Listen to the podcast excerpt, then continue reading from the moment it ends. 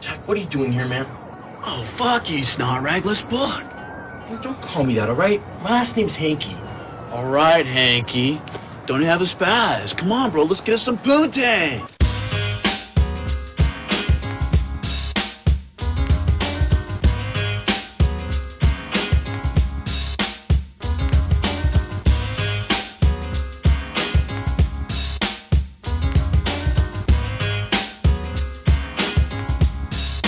Now, as I get to school, I hear the late bell ring. All right. Running through the hall, I hear the We're in episode four of the Mezzanine Sleepover. The little tack action. we have some tack action. We have some young MC. Pretty Classic. good start. Come on. Very good start. Well done. Uh, and for the first time, we've got we've got a whoa. Get that down. Ooh. Look at you. Spoiler Jumping the al- gun. spoiler Spoiler alert. alert. Uh, we Top got five is washed. we have a, a, a very special guest for the first time on uh, on Mezzanine Sleepover. We've got what name do we go with? AB squared. AB squared. What's up? We've got AB squared. Uh, also to us, as we reference him like over the years, Ali Ali O'Gratton. I finally made it all the way up the stairs, you guys. Good job. Yeah, with the outsider, the backyard beats, miles high, skip. Uh, yeah. Also, also all sorts of nicknames. Uh, Ali O'Gratton, who we used to, we went to university with, and we uh, did some backyard wrestling with. Very exciting stuff. And we were ever Husky the Muskie was one of my all-time favorites. Yeah, we went up to Kenora. Yeah. And uh, that, that we could do a podcast on that trip. We went out to Kenora, and then uh, while we were wrestling out in front of Husky the Muskie, what was the guy's name? Do you remember the hitchhiker? Jimmy. Oh, Jimmy the hitchhiker. Yep. So this this hitchhiker, who we saw as we were going into Kenora, kind of got into town and is strolling along the main drag and stops and watches us. Drag in Oh, Kenora. you know, whatever the thing that goes drag. by thing that goes by Husky the Muskie. I don't know. Yeah. And uh, stops and watches us wrestle the whole event. Joins us for dinner, and then uh, he's like, "I guess I'm gonna head back to BC." So he caught a ride with me Yep. and uh, Ali O'Gratton over here. Yep. And a few other people. You stayed in Kenora. You can tell us the story of what happened in a second. I, uh, in a sec? Okay. Yeah. Yeah. Uh, we get back to uh, Winnipeg, and Jimmy stays over at Alistair's place, and uh, he uh, gets his. Uh, he had some stuff with him, which I believe your brother stole. at Uh, maybe, maybe. least that's the story. At, at the time, my brother also had a couple other people sleeping in our place. The guy's name, no word of a lie, was Shit. Best That name was ever. his name.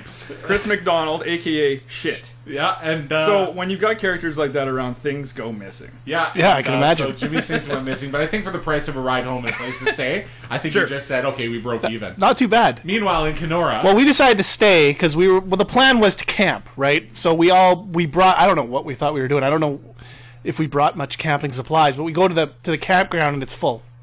So we're like, you know, the plan then was then to go home. So me and uh, Johnny Superb and uh, and Kamikaze Kyle said, "No, fuck that. We're staying. We're staying. We're gonna go. Renegade. We're gonna go sleep in the gazebo at Beaver Lumber." and we told people all night that we were gonna be at. I The, remember that. we're going to be sleeping in the gazebo at Beaver Lumber. I remember driving around Kenora and obs- obsessively talking about the gazebo. the gazebo. And we'd be like walking around. And I remember one time in Kenora, we, we, we stood in front of that, um, that insurance place, uh, their, well, their light up sign. It's not digital. It was, it was Hmm. a, like, you know, the, the bulbs. And it had the little car that drives across the screen and hits the, the, the, the like, the, wa- Cockpit. the, well, no, it's a car and it, it goes across and it hits the martini glass. Yeah. And then the guy flies out the window and lands on his head and dies. and it's like all stickman, you know, like if you were looking at the old uh, you know, Winnipeg Arena uh, scoreboard, it was that kind of, Yeah. sh- and it's the kind of stuff you don't see anymore. And um, and so we'd be standing there watching and laughing because we're idiots. And people would come by and we'd talk people up because that's what we did back then. And uh, we'd tell them we're going to the gazebo. Well, you guys left and we stayed. And we're sleeping in the gazebo in sleeping bags, and people are coming up and visiting us. They're like, "Hey, what's up?" we're like, "Yeah, we're doing it." We kicked a coke can all the way through Kenora. and Oh, yeah. found the gazebo. And when, here we are. We're at the top of the hill, and none of that exists. Yeah, the gazebo's gone. All Beaver gone. Lumber's Beaver Lumber's gone. The whole deal. So that was uh, a classic night. We we had a thing where when, when, the the big angle that we were gonna do because our friend Kyle was a um, Oh, that's right. he wanted to be a stuntman. And uh, Kyle was like, "You got to light me on fire and throw me in the in, in the lake." Well, we're gonna do that anyway. That's what- That was his. And he says, "You got to do it." And we're like, "Oh, you know, okay." I, I don't know this is going to work, you know. And uh, of course, it wouldn't have worked. That's an idiotic thing to Would have do. been a terrible idea. Terrible Oh, idea. I totally would have worked. anyway, then it was like, well, let's hang him from a tree. and I remember like Lauren was like, no, you know, I had someone, a friend or something, commit suicide, and we are like, okay, we won't do any of that.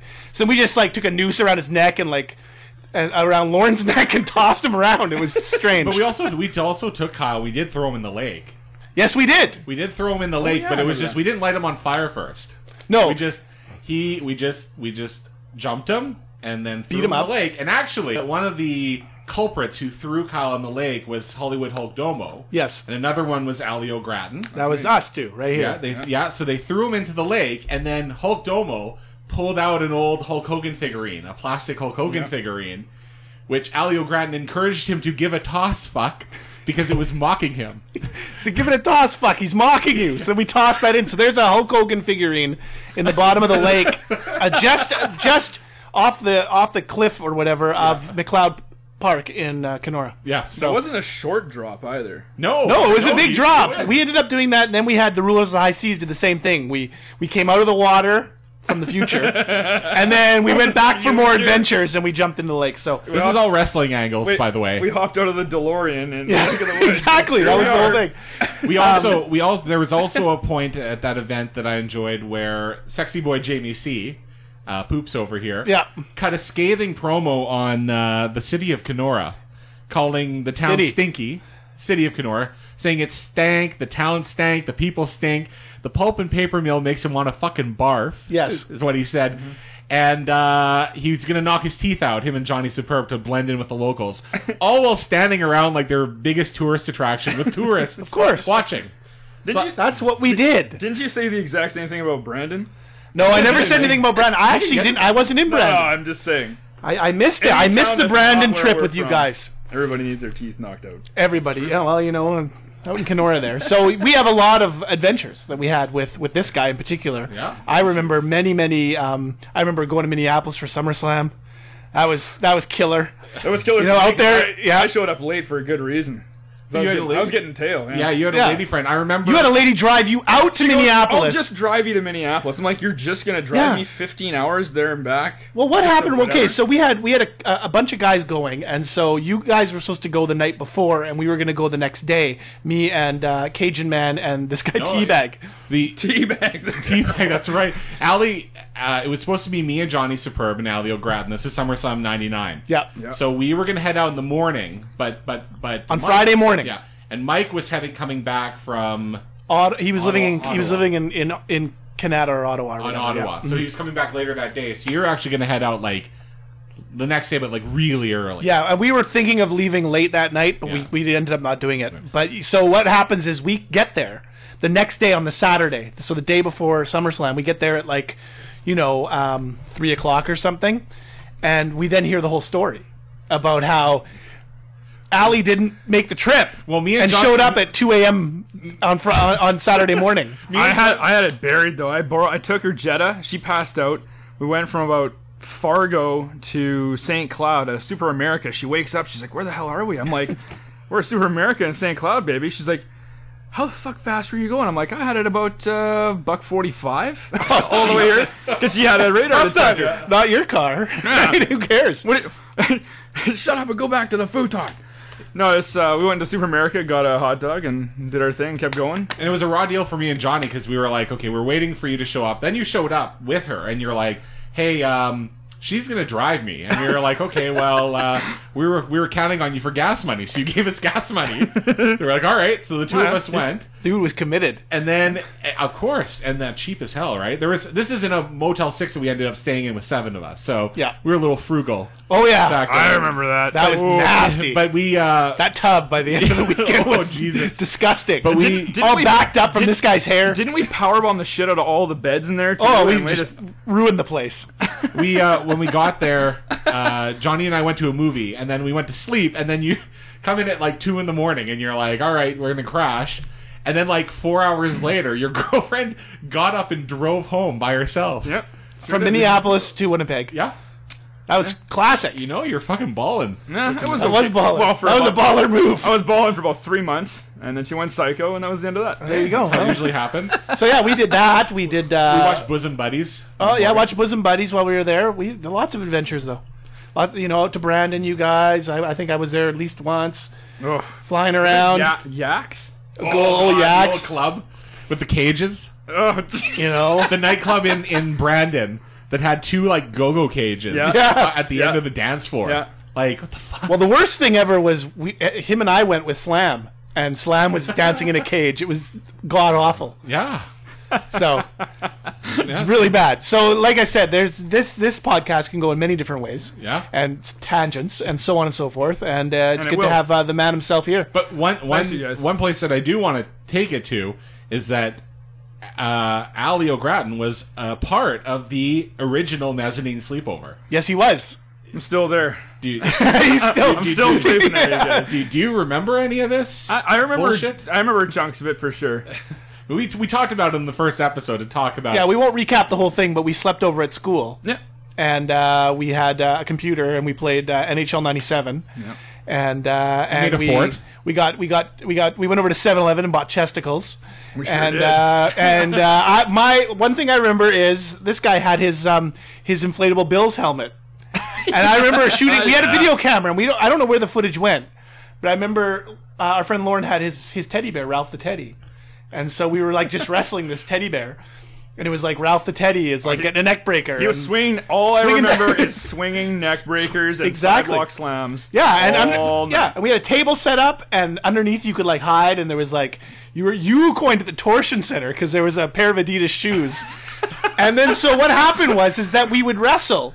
That's and very you would true. reference things like, "Oh, there's no Ralph Teddy to save you now, super sexy," or you'd be like, "Oh, he's giving them the, the, the torsion center move." Yeah, I remember that. So we decided when we were talking about this, we were like, um, uh, uh, "Old slip over here says, you know, he we, well, we'll call it the mezz- mezzanine sleepover," and I was like, "Well, obviously, because it's perfect." Yeah, it is. It's a good callback to a to a simpler time. The best. The best part is, is the mezzanine that we slept on and utilized. It was kind of like, kind of like your workbench in your your garage. It's multifaceted.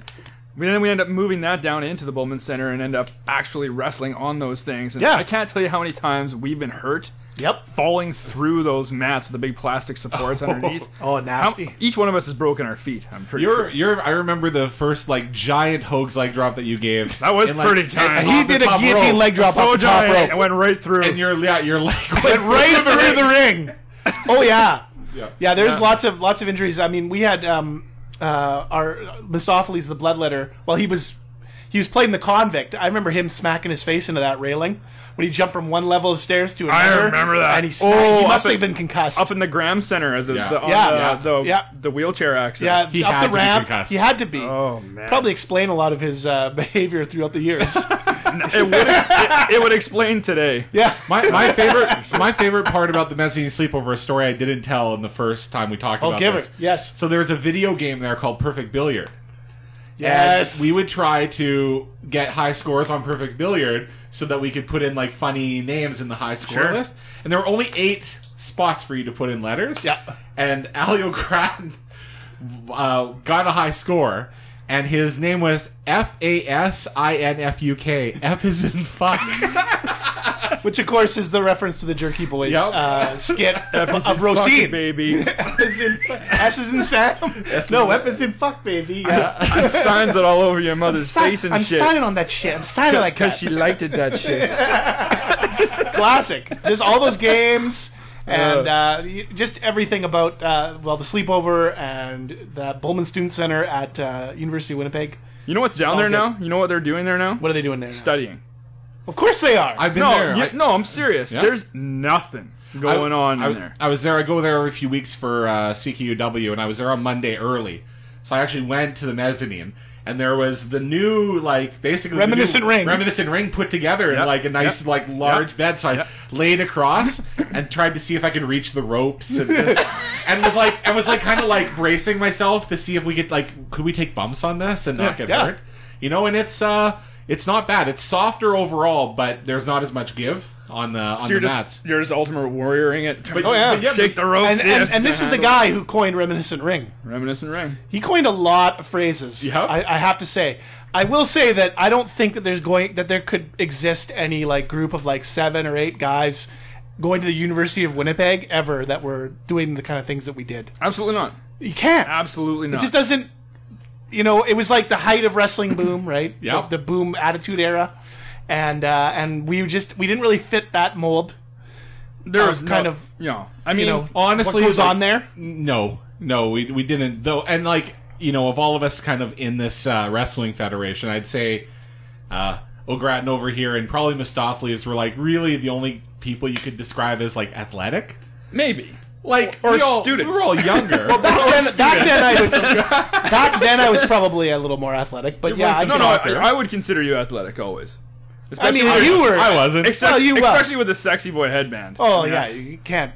You know. You're, that's like insta '80s athleticism, right? there. Yes, absolutely. The, the two things that I remember, if I can, if I could switch a gear, is how much free stuff do we get going places doing these stupid things? Oh yeah, I remember- You probably weren't uh, part of- That's actually I didn't- something that Poops probably Jump- missed out on. I must have done a Jumbo lot of video. stuff. Was it Jumbo it Video? was Rogers' video. Rogers Video. You knew the guy. We knew the guy at Rogers Video who worked there and gave Walk give in. you free rentals or what? yeah, we walk into the door as we normally do. We can't just open a door. We have Well, to that's walk right. into That the was door. the thing. You guys used to walk into Walk a door and like smash Boom. into it We every kick- time and take a bump. and take a huge You, bump. you, ta- you kick it with your toe, make a big scene, have all four of us pointing and laughing really hard at the person's face. Yep. And then have sw- have one person showing a lot of concern. Yes, and so and then maybe even a blood packet or two. Or maybe. I think it Yeah. can- Could, yep. And go rent movies. Yeah. Yeah. And then we get in there and with this big production, this person comes out, oh my god, it's the funniest thing I've ever seen in my life. Free movies. Oh, yeah. and then Perkins. we went to Perkins, and this is the one on Southdale. Yeah. and The we one used that to go does there. not exist anymore. No, it's oh, right that there. one's out Right there. next to Sorry, I my was house. thinking. It's I was terrible. thinking of the Canada's gone. Southwood It's one. terrible. Yep. So so we we went we used to go there a lot. So one time we were sitting there and the server came out and was like, "Oh my god, you're the guy from to the me." video. From the video. T- t- from the video because they had the video footage of me hitting my head on the door. surveillance video. like from weeks before that. and it was like, "All right, Nice. f- free food." They were like, "We watched that the shit out of that." It was video." free cookies, man. Yeah. it was like, "Yeah, here we give you some free food." I don't know how anybody put up with us. To No. be quite honest with No. you, No. I don't really understand. Parents, girlfriends. you Oh know, God, yeah, teachers. that especially. I Nobody yeah. could put up with us I don't. You know, like I know, like nineteen and twenty year old guys are pretty much the worst anyway. at everything. But like, we were like you know like if you think about your regular like 18 to 22 year old guy you know and you, and you think of like what a douchebag is yep, Yes. it's not what we were but we were a different kind of douchebag Yes, a different like, we kind. weren't like drunken we weren't drunken douchebags. disorderly we didn't you know we weren't like overly disrespectful No. to, to to people No. we were just We didn't were- start fights, we nothing. were fucking goofy like we were just super goofy yep. And I think, and I mean, we still drop a few, uh, some, a few bombs on the air here and stuff like that. But for the most part, we got people really riled up using Yep. normal English. Yeah, pretty much. We Oh, yeah. never swore. We never like. We're we just we really get play on people's emotions using this psycho- psychological crap. At 20 years old, where we really fell between both ditches on this road of hipster douchebag and drunken juice bag, Juice bag. and just being like in the middle somewhere where we're not drunk and we're not hip, but we're just dickheads. and I felt the we're same way. very very proud of that. And and I think and we were always following by the motto of well, if you're going to be an asshole, be the best one in the entire world. Oh yeah. I think and I think yeah, and I think we still play that out to a certain degree in other aspects of our life now, but it was it's just it's one of those things where you look back and go I see some of those kids who are 19, 20 and how obnoxious and ostentatious they are now and I just want to punch them all in the face. well I, Every single one of them. Exactly. Now, Every single one of them. i'm the only non-parent in the room you Sure. you, Yeah. you you both have And the world thanks you. Yeah, all boys, I'm a boy. all boys. yeah, all Yeah. boys in Yeah. the room. Yep. But I would argue that that if if I had a, a kid and he kind of behaved like us She. in those, hey, and and he acted like a kid, you know, acted like that in those years, like eighteen to twenty-two. Yeah. I'd be okay with it. It's Yeah, like, I think okay, so. Sure. I think we're gonna be safe. I have thought about that. I that does play a role when I. How old's parented. yours now? Four, I got six and a half and three. six and a half, and three. And I they see. are maniacs. I know, right? And I see myself in that in him, and I'm like, yeah, okay. If he graduated from high school on time, had moderately good marks, and lived a pretty good life where he was helping people out. By the time he was 19, 20, you deserve two or three years of being a complete Oh dickhead. my god. You really, I, I, you I, really, I agree. You really do. At Because this I point- mean, the rap sheet that probably the collective three of us have for you know dicking around when we were in our early twenties is pretty Oh, pretty yeah. long. I think. Yeah. I mean, uh, you know, I we don't have to go through it all, but you know, when you when you're when you're uh, doing the kind of things that we did, you know, it's just kind of like you weren't doing bad things, you weren't you weren't doing, you know, you weren't dealing, you weren't committing crimes, but you were doing just enough. We're, and you know what? I think and I don't want to. This is kind of a weird tangent. I don't really want to take it there because it's a bit of a rabbit trail. Is you think about think about the advent of like our smartphones and stuff like that uh, post 9-11 where uh, you know everyone's now android and windows and iphones and stuff we actually had to make our own entertainment Yep. back then Yep. and, and i'm not talking way back in the day when bread was five cents i mean like like like we're just you know, we literally had to make physical contact with each other yes talk on a phone for five seconds go eat, eat, Yeah. eat, Yeah. eat. Yeah. and then that meant code for let's get the hell out of here and do something fun Yeah, because yeah, if you wanted your email, you had to go to your computer and you had to dial up and you had to wait for it Dial- to connect. And Yeah, sorry, if you didn't guys, have a hang computer, up. you had to go to school and you had to go get um, well, Pine email or whatever. Well, it- they- school school was basically for all intents and purposes the social media It That- really that's was. the was. host I mean, I dropped out and I was still going there. Sure, exactly Hang out.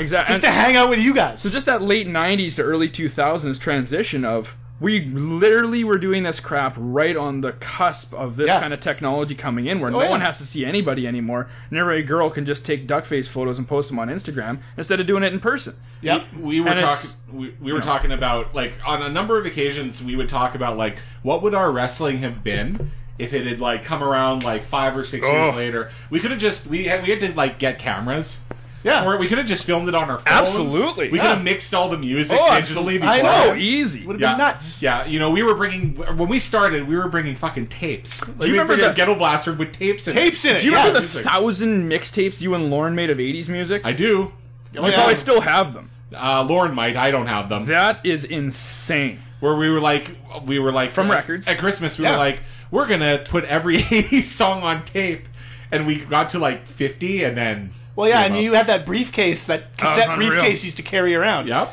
I. I it looked like you had a sniper rifle in there but yeah, no, you know, no just carrying this it was briefcase 80s around, music. 80s tapes on your big 80s kit. that's true yeah those were no, those you know good times was good time. I, I was- Absolutely. I also thought like you know I'm you know far from a Casanova but it's like you know what I bet you I bet you I bet you Casanova, I love it. I bet you that I would have done a better job at like, you know, uh, picking up. Let's say if we had smartphones back in like the, uh, you know, the 1996, 97, Yeah. as opposed to like trying to get someone's like phone number and then like talking to them all awkwardly. Yep. I just think I could probably text a good game. yeah, you'd, you'd have a good text game. You know, I'd have a You good would. text game and that. You know, whereas but we didn't have that back then. I had to rely on this me My- That Yeah, package. My my brother, the ultimate scorer, he's Yeah. uh, he's dating a Brazilian girl right now, and she's up here doing her PhD in biofilms or something. But she's a nurse down in, in Brazil, and he has no game because he has to get to the point because she doesn't speak English, so he has no skills whatsoever. so he's living in the dark ages. He's living in the dark flying ages. blind. He literally he can't text anything to anybody that has to do with anybody Brazilian because they don't they and all of the innuendo. There's no emoticons that can fix not understanding English and stuff. And then when she'll text back something funny, for instance, she- you know how we put ha ha ha or Yeah. lol. Yeah. They put kkkkkkk after everything. Okay. And that means like laugh out loud. My brother goes. You might want to ease up on the KKK reference every, every time every single text ends with KKK on it. We're like, don't want to show anybody your phone in Winnipeg. And also, I have no game, so let's Yeah. you know go out till eleven. I'll drop you off, and then I'll go get wasted at the Grant until three in the morning. Oh, There you wow. go. Living the double life, The ultimate absolutely. scorer. Yeah, Scorer's ultimate way to scorer. the top. Well, uh, that's a long way from the job into the the activists from Hell's Zachary Age. In his lone WAWF match, I remember His lone match. When he was he was uh, he was from Melbourne, Australia, Yeah, and I think his theme music was "Smack My Bitch Up" by Prodigy. yes. So he actually, yeah, he actually is from Melbourne. And he got Sure. beaten up. Yeah, oh yeah, he had no moves. Uh, so Oh yeah, we have a sure we have we- a set here. I'm sure people are enjoying listening to us just kind of shoot the shit, but I'm going to actually keep going for for one more second and right. get still talking about this wrestling thing. I do have to ask Where where did you come up with the idea for the name Alley the Backyard Beats O'Gratton? I, I thought it was cheesy. I thought the whole idea was cheesy, and that sounds kind of trite. Uh, I really don't care what people think about my name. My name is Ali for real, so that was easy. Um, I- we always just thought about, eh, for all intents and purposes, it's the backyard beats, bitch, all Yep. the time, and so I just incorporated that, and it was able to fit it somehow in my Barry Sanders jersey. Yeah, that's And, uh, right. Beats. Beats instead of B Sanders. What Instead was it? of B. Ta- Sanders. Paper and tape. Take out the Sander and just put E. eat. Right, and it was now now I still have that jersey. and we can can we confirm something here that it's it's O'Gratton as in like the chips, or is it O'Gratton like a Irish dude? I just oh gratin like the cheese. The cheese. Like yeah, like like the, like O'Gratton chips, like, like the pot- cheesy chips. Yeah, no like like potatoes au gratin. yeah, that's what I'm talking about. yeah, Yeah. not chips. Let's not go that far. Well, no, okay, that's fine. That but that it- like that's it matters. confirmed That's- it for me yeah, that is- because for years that's what I used and. Whenever other people would talk about it, like, well, with the three of us, with him, me, and this guy, and Lauren, or something, it'd be like, it'd be like different spellings, and I'd be like, I'm right, Mm-hmm. I'm fucking right. A U Gratton, not A.U. O d- uh, apostrophe. Oh, I Gratton. know. That never AU. even occurred to me. No, exactly. It's AU. That never even or occurred to Al me. Oliver Rotten. Kang. Oh, yeah. It's whipped cheese, is what it is. With cheese. Out in the backyard beats with, With cheese.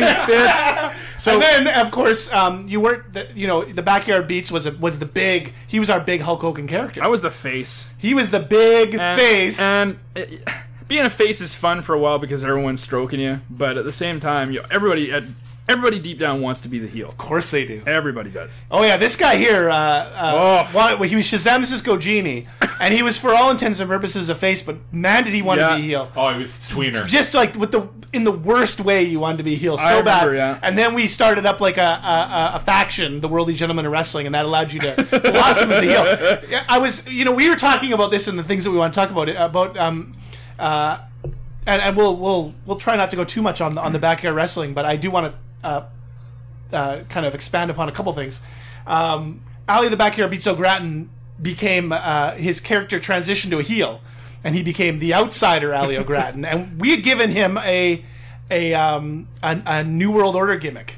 All it, wanna- all, it, all it made all it entailed was wearing a black shirt. that spray painted NWO on it. So you were Basically. like you were like Hulk Hogan turning heel. But also, actually, when you were Alley the Backyard Beats with the Sanders jersey for a while, your hair was dyed blue.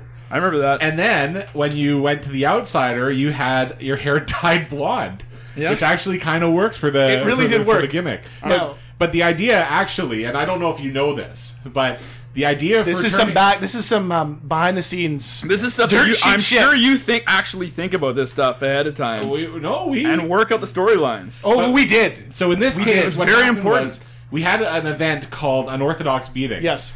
And you weren't able to make the event at the last minute. You he was watching Bladen play hockey. You were watching the Ultimate Scorer play hockey.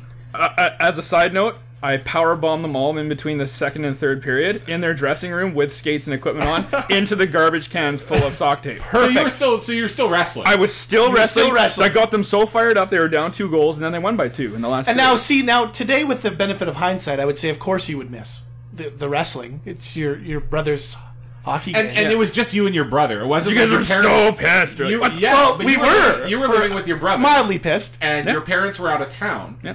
So your brother, it's not like your parents could go in. And, you know, you were the you were I'm the, the parent. parental You figure. were the parent, yeah. So, but we were like, of course, we get all punitive, and we're like, oh, you can't show up for our wrestling. We'll show you. So we were We're like. gonna demote you. we were gonna, yeah. Yeah. and so we were like, we're gonna make him NWO, and that's gonna As be a- punishment. And And it's I gonna was be like, an punishment. Ontario. And I, here's the best part. I was like, okay.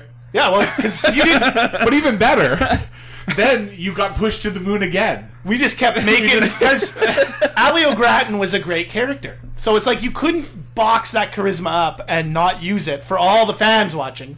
You had to let Yeah, it kind for of- all the fans. But you had to let it flourish as a as a For- as a wrestling booker who was booking back It's, then. it's like when Dusty Rhodes went to WWF in the late '80s, and Vince was like, "I'm going to bury you and Gold put you in dust. polka dots." No, this is Dusty, not Oh, Dustin. okay. And and and uh, and Vince put him in polka dots and was like, "You're going to be a dancing goof," and it was to bury him. And then Dusty got himself over anyways And 'Cause that's he's what happened Dusty with- Rhodes. Mm-hmm. and that's what happened with Ali O'Gratton. like we're gonna put him in a gimmick. We're gonna give him the NWO gimmick, and it's gonna be a joke. And he just then, of course, you know, NWO is like the main secondary faction, and they're awesome. And you know, he You gets have you have wins an the Canadian entourage, title. You have an and- entourage. You win titles again. Yeah. and all of a sudden you're like in the main event program again. yes. And then after that ends, there's like this final like last gasp. We we end our run and like, they take like two years off, and then we come back and we wrestle like two more events. Isn't it like St. Vitel Park or something? yeah, we did Yeah. Barbecue Beats X in 2002, Yeah. October 2002. and we put you over again.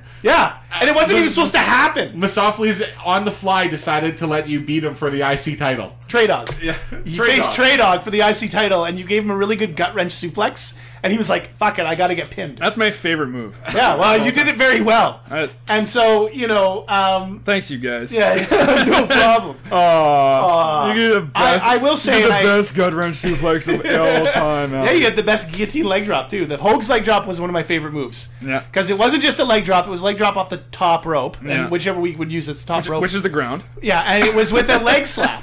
It was Right. fantastic. Yeah. He slapped a leg on the way I down. can still do it right now. Well, yeah, right now, of course you right could. and it was called the Big Hogs. The Big Hogs after Hulk Hulk Hogan. Hogan. The Yeah. Big Hogs leg drop. And then there was this. There was a move that never ended up getting executed, except in video games when we made an Alio Grattan character, which was the 360 Hogs, which was off the top rope doing a full front flips, a flip into a leg drop, Yeah. which we never had in Whoop Ass, but we we made it in the video. but what he did have in Whoop Ass was a cartwheel hoax, which Cartwheel was one of my hoax. favorites. now.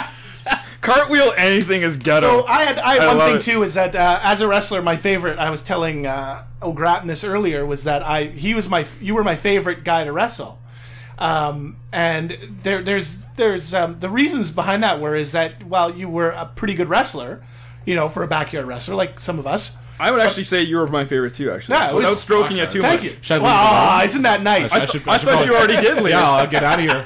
the reason was is that um, you were um, you were a, a good wrestler and you didn't hurt anybody you were like you were you were you were a loose wrestler which was nice but not loose like kyle kamikaze who was like you, You know, never know if dumpy. they're gonna actually chop you in that bridge of the nose or no something. Oh, and I, with, headbutt with, you. yeah with alio grattan i kind of knew you were kind of protected because he wasn't going to fuck around with you and uh, also you were um, more than happy to let someone kind of dictate kind of the flow of the match which is great because if you don't if you're like um, Mistopheles, who you want to get over at all costs He just stands there and throws air punches. He's throwing, yeah, nonstop. or he's and he's got his boots on. Yeah. and and he's kicking you. and actually kicking the sternum really hard. And and when you get something over on him, he has to pop back up and get over himself. So I, I would have to say that was you were probably my favorite opponent. We had some we had a couple really really really good yeah, matches. with some long ones too. Yeah, we had the one uh, at Christmas Chaos in 1998 was my favorite match of all time with the crowd going. We had a crowd. If you Yeah, can believe I remember it. that. Oh, And the top rope power bomb and the top rope hooks, yeah. title for title. You cut it. You cut a promo at the start, and I should have brought it. But it was basically, and I could, I know this off by heart. The promo was, it was something like, "It's Christmas chaos. It's a beautiful sunny day in Winnipeg. It was nighttime, but that's okay. We'll, we'll let that one go." And cares? uh, Alio Grattan says, "You know, uh, and sexy boy, in the spirit of giving, I'm going to give you the big fist and the big dack, and then I'm going to take the canvas off that squared circle, and I'm going to paint a damn fucking pretty picture of me kicking your ass." And that might be my favorite promo of all time. Uh, my favorite um, uh, moment with the two of you wrestling each other was at Free for Brawl '98 when you had a best of five match for Yes. the WAWF Championship. We had a best of five falls And match. sexy boy like it's gets, the first round in NBA or something. Yeah, exactly. and sexy boy gets up two falls to zero. Yep. Alio Grattan gets the next fall, and then the tying fall, you just lay a beating on the sexy boy all around the ring, put him in the middle of the ring. Put one foot on his chest and count the pin while you're counting in the air with your hand. And doing the swirl, the swirl count. It was the terrible. One, the one, two, three, just like completely, completely like buried him in the second fall. yeah, and he never lets me forget it either. It was And fantastic. It's great. And then we had we had a match in Brandon. We had a falls count anywhere match. Oh, man. outside in Brandon, uh, which was that like a soccer field or something? it was at there was a Dinsdale play- Park. There was a And- play structure. Yeah. and and then like an Or- open. Get out of here, children. Yeah. Now that we have kids, could you imagine? Yeah, a- I'd be a like, get the crew fuck out of kids here. I've told kids at the Go. park to leave because Yeah. they're like they got like water Swearing, guns. swearing, yeah, and cigar exactly. guns, whatever. What, one more thing about Alio Gradin that always amused me was, especially when you were the babyface Alio Gradin, even though you were babyface, that wouldn't stop you from saying things like, I was out shagging my bitch, or or it's beats time slut during, Yes. the, during a match. Or my favorite was when um, I, I didn't I didn't make it to one event, Waterside Warzone in Brandon, and I didn't make it and. Um, I had Oh, the, I had the man. title belt in my possession. And, yes. And and Ali O'Granton was the champ, so I didn't go, and um, you guys all went, and so he you concocted some storyline where the sexy boy went into your room at night while you were sleeping and and stole your belt. and the reason you knew it was me is because I he the sexy boy left his sexy calling card a trail of pud out the out the front door. like the sexy boy walked in, took your belt, and then masturbated on the belt. Well, I got down there, I smelled it, and I was like, "This smells like sexy." Yeah, and that was yeah, what a great memories, boys. And the, the last thing that I will say is the best thing about Alio Grattan was he had backyard boots. And they were basically wool socks pulled up as high as they could go, and they were his backyard boots. Yeah, So absolutely. there you go. God, there were so many other terms. I'm just thinking right away about the hanging shit. The mic where you didn't want to take the mic that you hold in your hand, you wanted the one that came from the ceiling, which you called the hanging shit. And of course, the mic didn't exist. No. but you talked into it anyway. Yes. Give me the hanging shit. I want the hanging one. All right, boys. All right, let's move on. All right, we're, we're 35 minutes in, all backyard wrestling, and Yeah. so you're welcome, everybody. But we got to talk about we got to talk about uh, one quick thing that we we always have to talk about on the show, which is our our favorite hockey team, the Winnipeg Jets. Yes. I'd confirm that. So Good. so we had a uh, we already talked draft. We talked draft last week, and then uh, we talked last week the day before free agency. So free agency was last Wednesday. Yep. It was uh, and uh, Well, if you're a Jets fan, it was pretty non-eventful. yeah, pretty much as usual. Uh, But look at their D camp. Like seriously, their development camp that they got makes up for. Yes, In I my opinion, will losing agree. for leak, I don't really care. To be honest Uh, with you, I I have a problem with it. I, have a I prob- believe- I yeah. might have a problem with the Burmese drop, but I mean, production speaks for everything, right? We're all haters, and then all of a sudden he'll score 17 goals this year, and we'll go, "Wow!" he Well, was well, a that the third jury liner." will be out on that. There's a lot of people who love Burmistrov. A lot of guys that we like interact with that we respect their opinion love Burmistrov. So I'm willing to say, okay, I'm I'm in I'll wait, wait and and see mode see. with Bern- Bernie. I think Stroff. everybody is.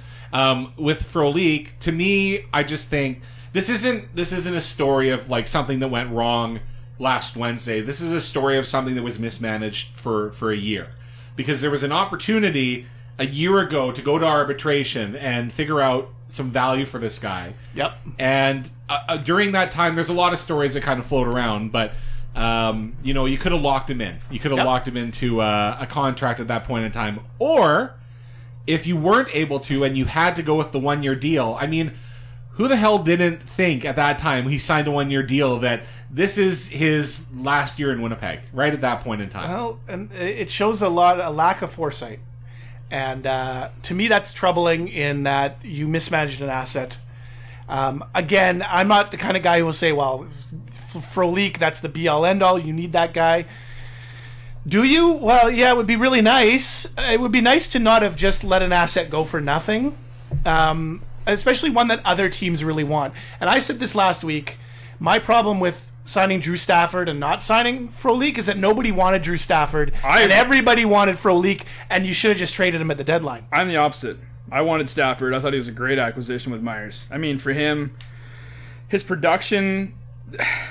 You see the fit of those guys of where they were. The system was corrupt. Their the coaching was terrible. The the no one was bought into being in Buffalo at that time. Now I think it's actually a different story. They probably got a good team coming up this year. Oh, they really do. Well, maybe not this year, but in the well, they're future. going to be developing Absolutely. this year for sure. They're going to Yeah. do a hell of a lot better than they were last Yeah. year. Well, my main point in all of this is that letting a guy walk for nothing is okay when the guy is, you know, when it's like uh, you don't really care. Uh, I I really believe that Frolik was an actual one of the good assets, and it's just too bad that it worked out that way. But we knew it was because we talked about this last week, and we knew what was happening. So it was like, yeah, okay. he walked away. I just think, you know, he signed a five year deal. I'm, I'm watching when the, the deal gets signed, and they're not talking about it on TV because at the time this happened, the Kessel trade happened. Yeah. So that's all they're talking about on TV. So you're following this on. I'm following this on Twitter. So I'm waiting for the Frolik signing, and I'm thinking we're going to see Florida five million dollars. Like that's Yeah. kind of what I'm thinking at the at time. And it's like if that's the case, what the fuck you going? What are you gonna do? Oh, So all of a Going to sudden- Florida, five million dollars. So then the Five million per per yeah. yeah. So then the information comes out very slowly. It's like, okay, Calgary. All right, so his wife apparently hates Winnipeg. Well, Oh, that's so- what some people say. But if whatever it is, so easy to pin it on the wife, right? So so it's like, okay, so what? Calgary's like so different. Like You'd think if you don't like it here, you know, long winters, etc., you'd want, want an American city. But okay, fine, Calgary. Then the next thing comes out, it's like, okay, five year term. It's like, well, it's kind of what you'd think, right? You know, Yeah. five year term's not not really that crazy to think about. And then the 4.3 million comes out, and I'm like, what the fuck? Like, Yeah, I was pretty low. Really, what the fuck? Like, you you couldn't have. Now again, he probably wouldn't have played here for 4.3. No, you got to Um, pay a premium to play. In So Winnipeg you for know, the so most what's the part. premium? 4.6, 4.7? I just think the term seems to be the part that hung them up because they're worried about they're gonna have to sign Ladd, Bufflin, uh, Shifley, Truba, who are gonna get monster deals. Most Yep. of them, uh, probably maybe over the course of the summer. Um, but those are still kicking in down the road. So it's like you you could sign him today because he fits with your plan right now. And if in two or three years he doesn't fit in with the plan, someone's going to want him. And even if you have to take some like fourth round pick for him, he left for nothing Yeah, right now. that- that's true. he left for nothing. So I don't know. Uh, for me, the the whole thing just kind of came to is that we witnessed 13 really really good games by the Jets this year, and that it was like out of nowhere, and they managed to get in by four points into the playoffs, or maybe it was five, and uh, that's great. And then lost four straight, and it's great that they got into the playoffs. That's what you want. You want to get some experience. And then it just kind of is, well, here's what we're gonna do. Well, we're not really gonna kind of do anything. We're just gonna kind of just proceed as as usual. So we'll see. We'll see if maybe some of these young guys can, can step in, but but but um, you know um, historically, there's not the percentages of, of, of rookies that come in and make an impact like we think they might make an impact is very low. Sure. these guys take a while. They take a while once they're in the league. I mean, there's just not a lot of um, Duchesnes and Uberlos and all these Calder winners. there's one Calder winner, and you know there's usually four or five good guys every year, and maybe we'll, maybe it'll happen this year. That'd be great. Look at Edmonton, and you, Edmonton's a career killer, and has been for the last decade basically. Yep. and they take talent that would be amazing on any other team and they just they implode and basically not only are they getting they're they're not not only are they getting concussed they're getting injured their production's low because of a variety of reasons and they always talk about how they're all about character they're all about character and i think you get guys like uh, you got Hall, you've got Eberle, you've got uh, what is it uh, Neil Nugent Hopkins. Yakupov, you've got uh, Nick Tin, you've got all these young guys that have come in, and they all get rocked just purely by yeah okay the game is about pace and the game is about skill and they play into that if they can stay healthy they're okay but it just goes to show that you could take all the first overall picks in the world and it doesn't make you a better team and i know with the jets they we always talk what else do we talk about in Winnipeg except for, well, what do you love about Winnipeg? Well, I love the people. That's generally what you hear here because there's not a whole hell of a lot here to do other than, you know, than visit with people who are awesome. Really, you make whatever true. you whatever you make of it. So it's the same Yes. thing with the Jets. What do you like about the Jets? Well, we love the character of our team. Yep. And I I I'm not in the organization. I look at I look at Frolik, and we don't need to beat this to death. Uh, I just don't know if he was necessarily jiving in terms of being that guy. I don't know if he was a vocal leader. I don't know if he was a community leader. I don't know if he was uh, just didn't fit in. And I mean, I but at the end of the day, you you have to agree that g- getting nothing for him in return does does sting a little bit. Yeah. But I don't think that's the our biggest problem. Yeah, I don't think. Fro- honestly, I'll say it. I don't think Frolik leaving was a big problem. I, I don't think so. I mean, this was a guy who was a great possession guy. He was a great two and like we went from um, Paul Maurice in April saying he, how great he was and how he slotted in on every line and how he could boost guys And he stunk it. and then and then you know it was kind of like now he's gone that's okay we can move on from that but you know i agree with you 100% there's probably something else going on um, a lot of guys like to say the wife who knows I also like how super fans, because it always comes back to the super fans. Super All fans about the super fans. Super fans are special, by the way. This is uh, mainly on Twitter. The, the the folks who are just like you got to spin doctor every situation Absolutely. until like the Jets are the best, the best, the yeah best. you can't say bad things about the so jets so, but I just like how the super fans are like, you know what, this guy signing somewhere else, he's not loyal to the team. Fuck him. It's like, Yeah. well, what are we talking about loyalty then? Like, we love our players to death unless they leave us in a in a uh, transaction that it's their right to do. They they negotiated a CBA that lets them do this. Yep. So he's right to take a, a job that he wants in a different city for whatever you know, like because that's what they've negotiated. And then the people here are like, you know what, he's dead to me. Which is As funny a- in a league where you can be traded. By As a really bad, really loose analogy, but the one that everybody would know, even if you really don't know hockey, is Gretzky. Yep. Where you're going from Edmonton and people go, oh, he's a traitor and this and that. Think about everything that needed to fall into place when he was coming into his payday. Payday year, he was coming up. Yeah. This was his banner year. He's going to roll the big, the big dice. And Edmonton can't support it at the time because they were a super ass, small ass market. And but it was just before any of the revenue sharing and all this other crap that goes on. And I mean, so yeah, you look at him as the ultimate yeah. traitor. and he deserved every dollar he got. He deserved every deserved single and dollar more, that right? he got. Yeah. Absolutely. We're not by no means is for leak in the same category. no, not at all. But- I, I will agree with that. Uh, 100%. but but but as a business, and th- and I think that's the the super fan mentality. I, I would assume that mo- majority of them are twenty one year old douchebags like us. Like Uh, we I don't know were. if they're 21, but the second, oh God. second part. No, no, no, no, there, there are some. my, yeah, my I hear point you. is is they still haven't grown up mentally from the time where they did they bleed the colors because they loved the symbol since they were seven and their family loved the Yep. team and this kind of thing to all of a sudden now it's whoa what the guy's got a family and this is a business and this is an enterprise and this is something that has to stay afloat in international markets Wh- wh- what, are you talking about uh, this guy needs to play for peanuts and jerk off everybody that has a jet symbol on and you know give out his autograph whenever he feels like it and you know screw what he's worth and that, that doesn't make any sense to me Super fans need to grow up, says Ali O'Gratton. Says, uh, I'm there we gonna- go. I gotta agree. I gotta i'll agree give with you all a spinning hogs We've talked about hockey, and um, I'm gonna I'm gonna I'm gonna push it forward with uh, the review portion of our um, that. Oh yeah. yeah oh, yeah we're reviewing something yeah That's we're right. reviewing something. So this was my choice this week, and uh, it was hard I- to review yeah, it was this was a bit of a hard review. So we may we may just you know like like Hollywood Domo snapping the fingers. We may just go right through this thing. I got some notes. Um, few we notes. uh, we we were tasked to watch Don Cherry's Rock'em Sock'em Volume Two.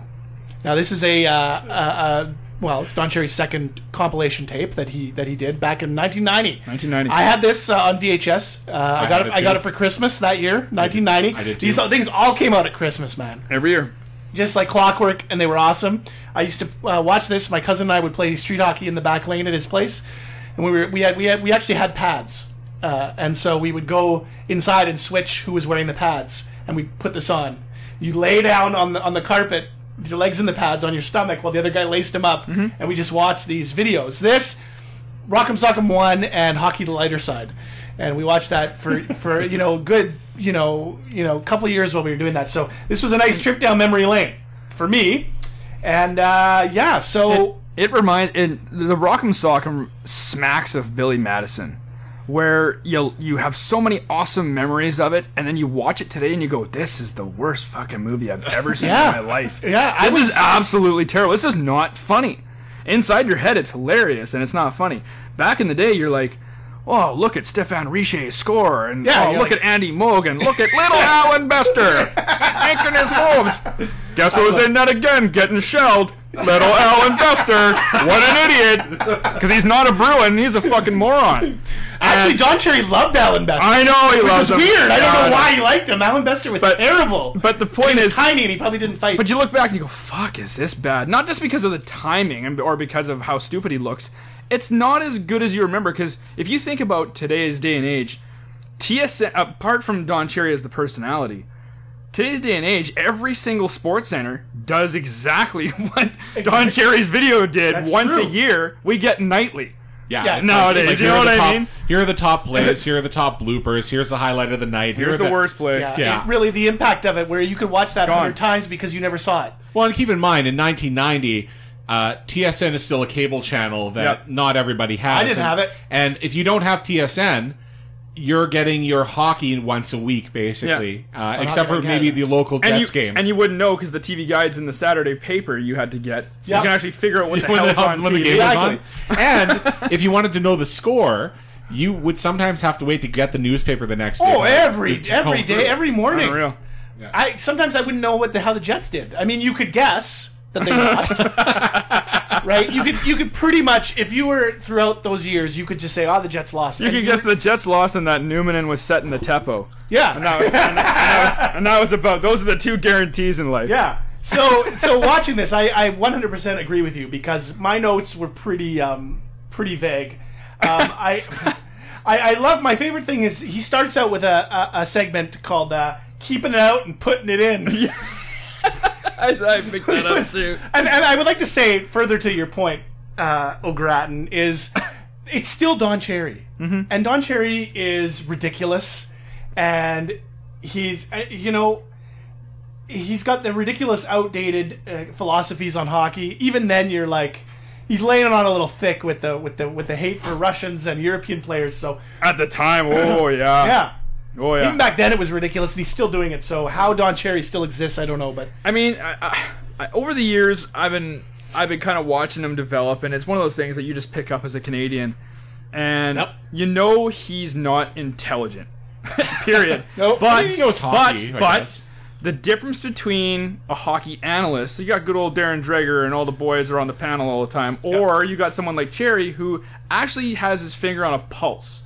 And there's a difference between an analyst and someone who's got a pulse for the game. He understands the minors. He understands what it takes to not ever live at home from five o'clock in the morning every single day. To say, I mean, that's why I don't want to put my kid in hockey right away. He's six and a half and he's ready to go, but we're just going to let him be a kid for a while. But as a side note, Don Cherry just has this ability to be able to pick games. He can pick wins. He can kind of predict what's going to happen.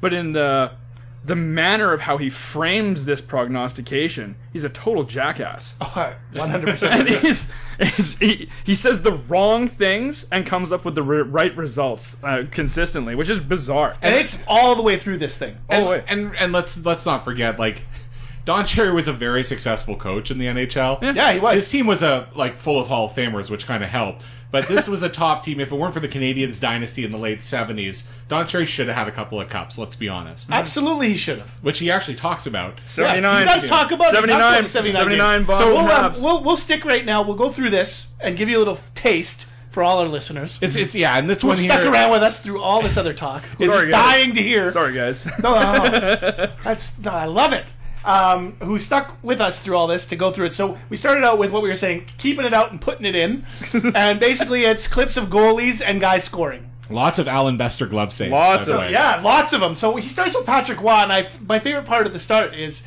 you know we got Patrick in there, and he's get he says Patrick Waugh's getting over a million bucks, and if anybody's worth a million bucks, it's Patrick. a million. And you know He by was the one end of of that the guy, first. by 2001, he was making 8.5. So within 11 years, the guy was. he was the main reason for the collapse of the NHL. That's yeah, well, there we go, right? But in 1990, that's when like we're starting to talk about million dollar Oh, contracts. that, yeah, and he, you know, on a and he had regular just basis. gotten his million dollar Yeah. contract. we were Just talking kicked about in. Matt Dunnigan, weren't we? uh, Almost in, in that category in CFL where he was starting to make what was he making? All of a sudden, it was like a hundred thousand. Yeah, he was making 100 grand or 200 grand. It was like, oh my god, Matt Dunnigan. That guy was worth it. This guy could have all he the could, friggin' he could old, gunsling. He could have all the old Dutch in the world. Man. So then he, you know, he's talking about, and I, I, I started a beauty count, and I thought it would go way higher. beauty. It didn't. It only went to like four or five. I was a little disappointed, but it was like, watch these beauty saves, and you know what?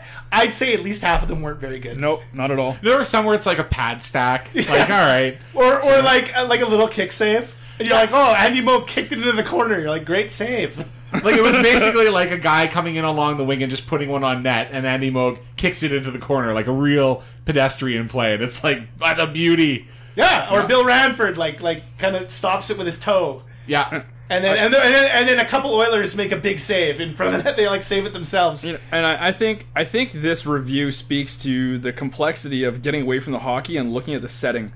I love the fact that Grapes is sitting on a plastic Adirondack chair. Okay, of all the things that we could have in a studio set up for the man of hockey, Yep. he, he's got an Adirondack, and it's you know beige and it's plastic, maybe P, maybe PVC, and you know while we're at it, let's pipe in some fine young cannibals. I know. Right? That was the other thing. Like, it was the instrumental stock version yeah, of "She Drives Me Crazy." yeah. The This was instrumental. one thing I liked about the video was some of Yeah. the recognizable songs. It Yeah. wasn't bad stock tunes for the most part. I mean, you knew what you knew what they were, Yeah. and they sounded like the song except Yeah. without vocals. Yeah. Like immediately you're like, that's she drives me crazy. Yeah. Dee dee dee dee.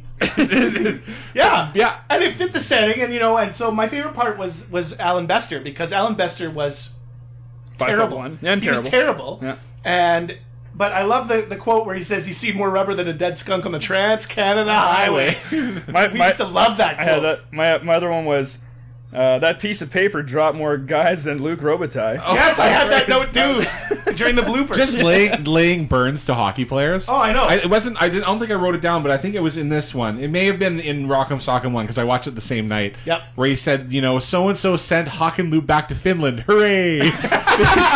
Super happy because of course he hates the Europeans. Oh yeah, so and you know there, he shows Coach's Corner segments later, and- and he talks about the Russians Yeah. and talking about how, The how Jets. little they did in the in the in the playoffs. He that says. year. He says the Russians they played 23 games and they got No zero no goals. goals. None. And then Ron McLean has to pipe in and be like, a "Well, few they, assists." they did get a few assists. Eleven. They got eleven Oh, assists." he was knows- on point there too, Yeah. because that was you know these, these guys. It was their first season. Like Mm-hmm. th- there had been one guy the year before, a Russian who was playing, and then this was the season. Yeah. 89, 90, Right, that was the season where the Russians had the big, you know. So he, I think he expected more out of them. So there is uh, after the the goalie part. There's a nice segment where he goes through all the overtime goals. Can I from- step in one one Um, Oh, minute yeah, though? yeah.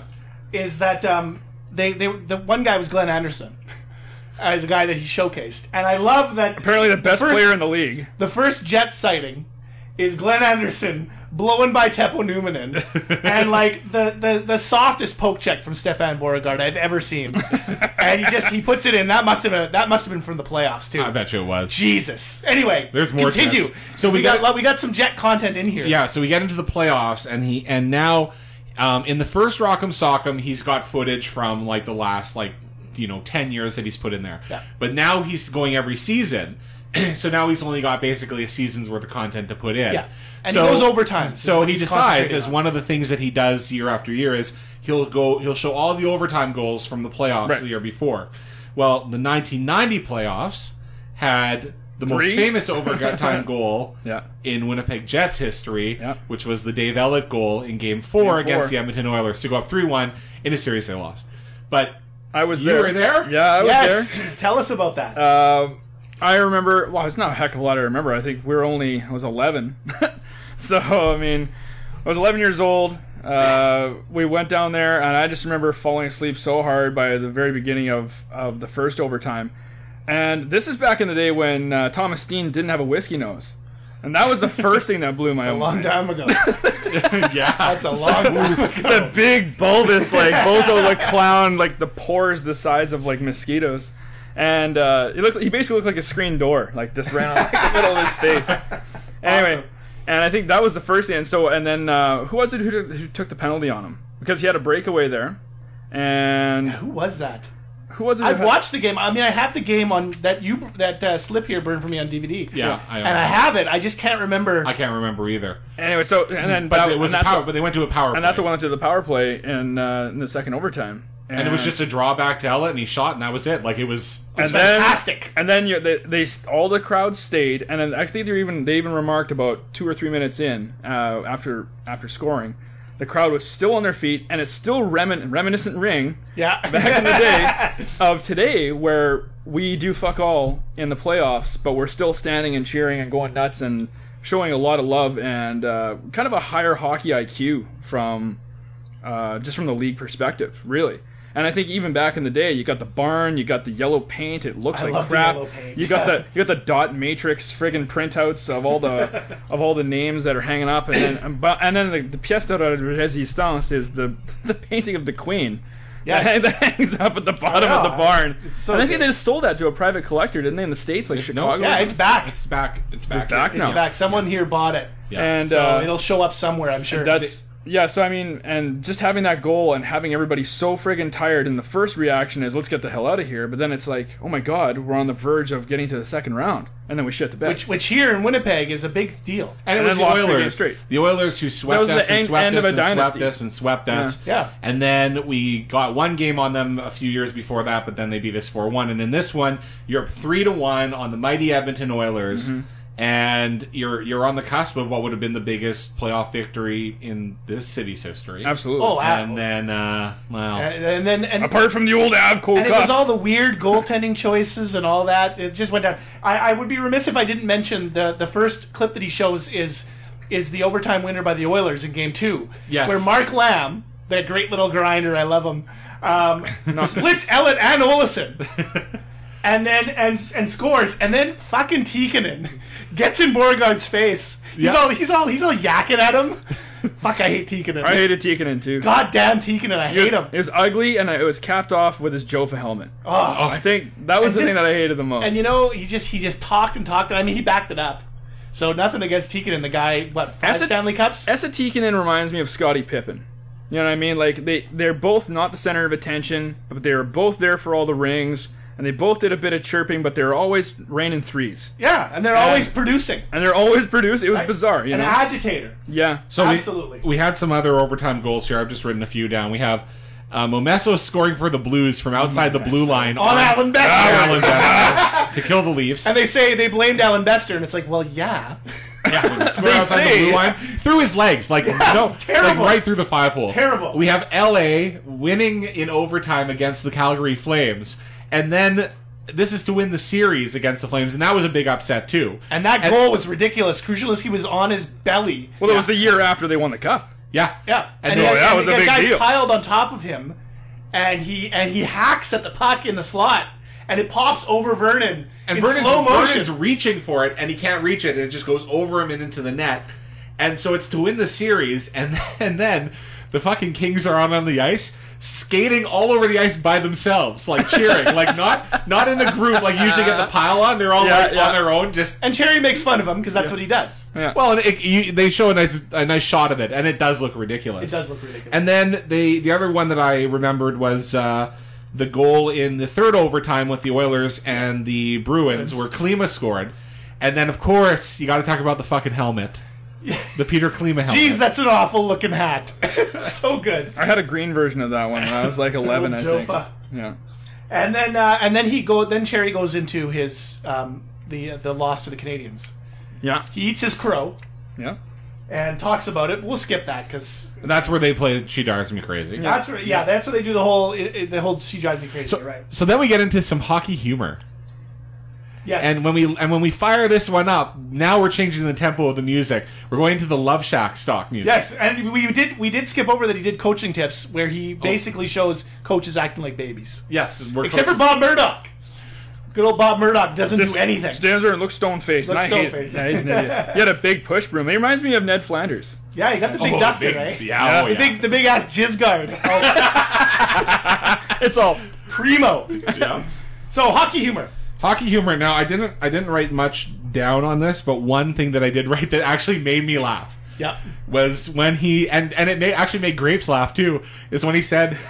Joey Mullen tried to kill himself when he heard he was going to Pittsburgh, and it's Mullen stumbling and falling into the goalpost. Yeah. Yes, and, and because- and Flames. he made fun of all these things. All these guys getting traded. He's like, you know, he's he's saying, oh, when he uh, he found out he was going to Hartford, he, you know, he Yeah. he, he you know fell over the Chel- blue line. Chelios when he found out he was going to the hat or no to the Blackhawks. and he makes a, a funny face. Yeah, yeah. And uh, I, I did. Is, was that a, a, a bandit sighting that we saw on the Gary Le- on the giveaway portion where where Gary Lehman scores on the Jets? I think it was Berthiaume. Oh, yeah. I think so because he did play that season. Berthiaume? a couple six games, I think. So that that's a nice little uh, a nice little uh, aspect of this. Um, I love the thing I liked about it was when they kicked it into it's grape jam. Oh no. Oh, yes. Oh, oh yeah. yeah, I Grape think we got. Jam. I think we got to play. We Are we we, we have it Grape queued up. Jam. Let's play. Let's play Grape Jam for those who've never heard it. More like grape jelly. You know. For a little musical interlude. He's a man behind the mic and he loves a good fight. Got his own set of words and they come out just right. He's a hockey man, seen coast to coast. And if you don't go in corners, he hates you the most. Grapes! I'll tell you something right now. Uh, Grape Jam!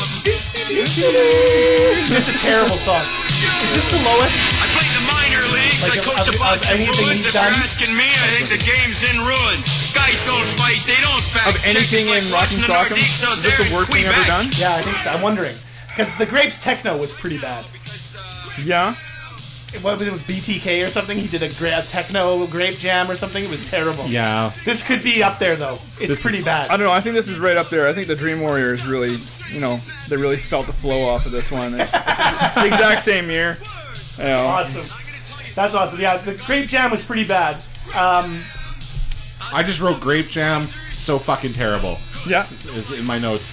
um, Right before that, they had done the uh, Hardy Astrum segment. Yes. and uh, and you know, so they're making fun of goalies, and uh, the my best line that I that I agreed with 100 percent with Don Cherry was when he said there was a, a goal on Kelly Rudy where the puck flew went, went up in the air and landed behind him and off his ass into the net. Yeah. and Don Cherry says, "Folks, have you noticed the puck always bounces the right way for Edmonton?"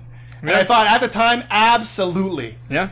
Just that that that's the 80s and you know the first year of the 90s in a nutshell Yeah, it's true. puck bouncing the right way for and the it's- Oilers, except for Steve Smith, and I, I will say Oh yeah. Oh. that that was that was the one little bit of, of, of karma for the Oilers. Yeah. Anybody anybody who didn't produce, put them in the front office of the Edmonton Oilers in 2015. And Oh, I know. And they they, Yeah. no, they are, he obviously has the secret to success. Whatever. Yeah. They got ran out of town. That team is in a lot better shape now with all those Oh. fucking goofs. well, yeah, they you know sh- yeah Peter Shirelli absolutely. So- um, go on. Are we going to go to the Don Cherry clips with uh, him talking with Ron on Hockey yeah, Night he does Canada? the coach's corner clips, they and he hit bitches back? about Russian players, which we talked about. But- he bitches about Matt Snazland being short and small and not wanting to hit or fight. But my favorite one is he's making reference at one point to a game with the Jets. Yes. he's very unhappy.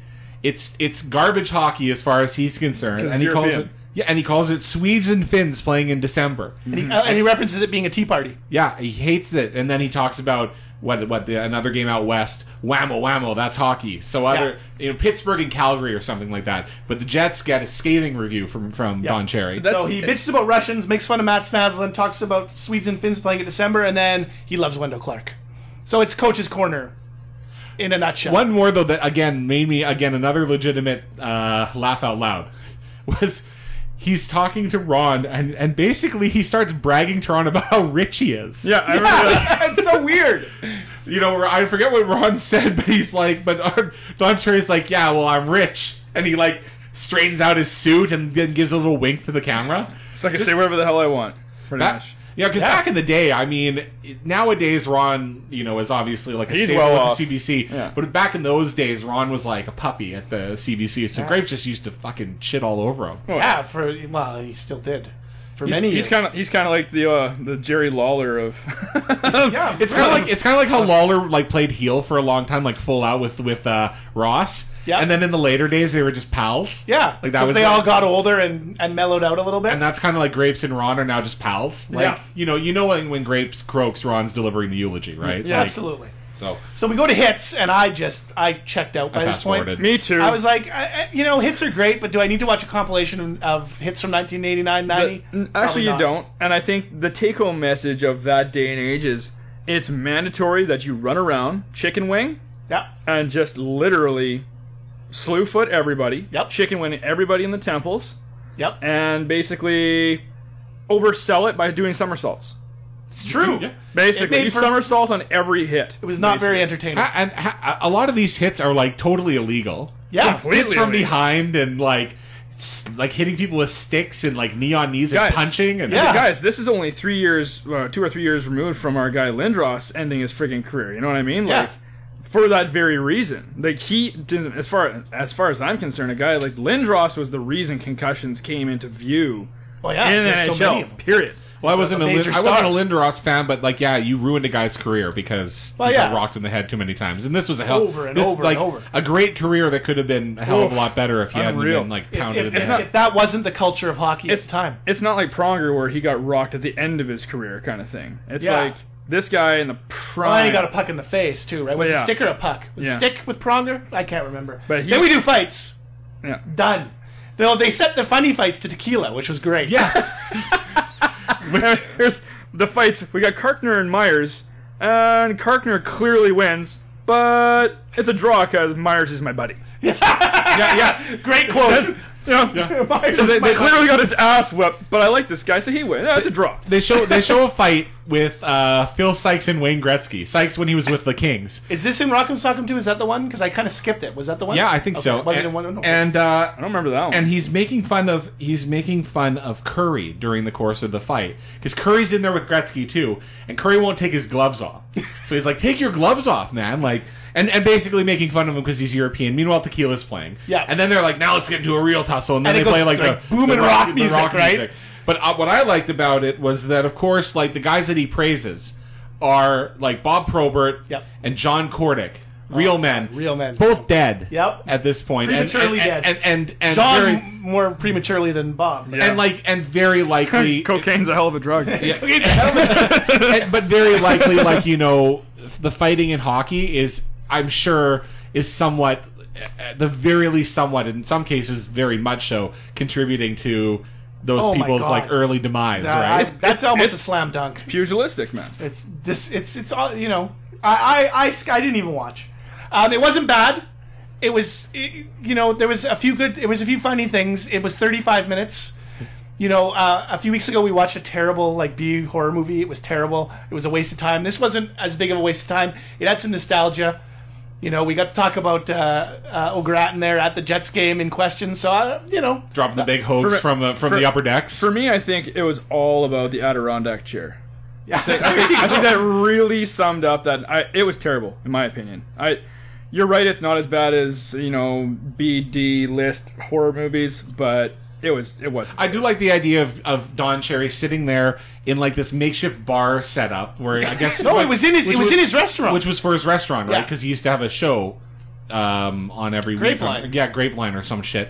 Produced by his brother, right, Tim Cherry, yeah. for Molestar Communications, and he's sitting there trying to control his dog, who's wearing a fucking Bruins jersey. I- I- Bruins sweater. Okay, What do there. you think, there, blue? Is that the original blue or is that blue too? that's blue too, It's isn't gotta it? be blue too. Nah, yeah, good old the blue original too. blue. It's like the blue nose or something. Like it's the friggin' shit from Canada. All right. All right, so Bluetooth. the last uh, the last segment of the day, as we're an hour and ten minutes in, is uh, the top five list. The Torsion Center top five, Torsion Center As we've coined by named it. Ali O'Gratton. I'm wearing my Adidas right now. Hey, you distortion. So this is the list for this week. The list for this week's top five is. I didn't just want to do best albums of the '90s, and I figured '90s No, was good. I was glad you didn't. No, because that's that's, that's where so hard. we all knew each other the best was in the 90s. So I figured we got to do something 90s related. So I decided that I would do it where you're stuck on a deserted island and you can only take Sure. five a- albums with you. Now, from the how did 90s. you come up with that, was the mi- concept? that is a high. That's high concept. It's right not trite at all. I've just thought there. I've never heard that before. I've just thought about it before, where it's like it's it's like the deserted island, like whatever. But I always just think, No, I like, know. I'm just- what if yeah, what if someone said to me, you can only keep five. yeah. You have to get rid of everything else, but you can only keep five. And I would be like, I need fire, water supply, shelter, but you need Duran Duran. But hey, we're, we are. We, but that's that's what's so fun about. That's what's so fun about pretending. right, absolutely. That's right. sure. That's right. Using your imagination. Yes, exactly. So you want to, This is your list. So why don't you kick us? I off? get to kick off, right? Absolutely. All right, let me just grab the old uh, the old soundboard here. All right, so uh, I don't know if you're gonna both like like mine a lot. I think yours your two is gonna be a lot cooler than mine.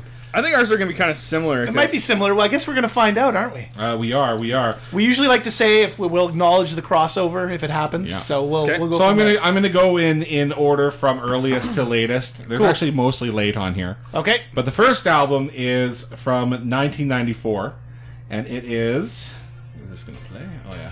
So we've got Peter Gabriel, of course. Of course, got to be Pete with, with everything His two. Genesis or Yeah.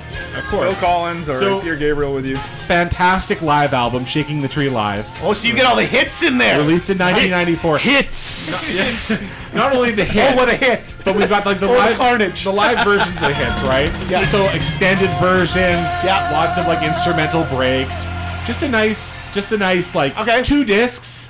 Well, hey, you get more bang for your buck. You know, Absolutely. yes, it's you something know, you could fuck your coconut You know, to. I, I- this guy, this guy's thinking too, right? He's I like, don't I gotta do get a, I gotta get a double album in here. you know, we've got yeah, exactly. We've got like you know two hours of material. Yep. Um, I used to listen to this with uh, a- a lot with this guy that I was in pipe band with, James. You remember? Yeah, I remember. Oh, Was that Teen Scrooge? Yeah, you remember. No, Teen that was- that was Scrooge? Gordon. That That was Gordon. form. Oh, that was- okay. But yes, you remember. Yeah, yeah. Al Grant remembers James too. That that we would listen to this. We'd listen to the shit out of this album at his lake.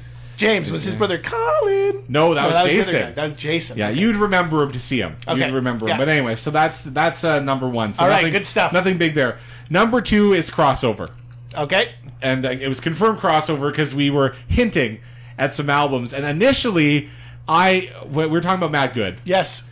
and initially I was gonna go with Beautiful Midnight. You didn't go with Beautiful Midnight. I switched it. you switched it. Well, it's a good choice. I had to switch it. I had to fucking switch it uh, because I- there's just more. I was looking at Beautiful Midnight and I was like, there is some stuff I absolutely love on it, and then there's some stuff that's fine. Yeah. But Underdogs is just like, you know, like oh, good- wall track to after wall. track. Yeah. Underdogs. I, I a lot of people 1997. yeah. Uh, I think a lot of people would say like their favorite track is uh, Apparitions. I would say that. Yeah. I wouldn't say that myself, but I would. I would agree. Um, and with neither that would I. assessment. And I and I talked and I talked I talked uh, at an earlier version of the show about change of season. Yes. which is a great which is a great classic, one. yeah. But for me, the best part about this album is this right here.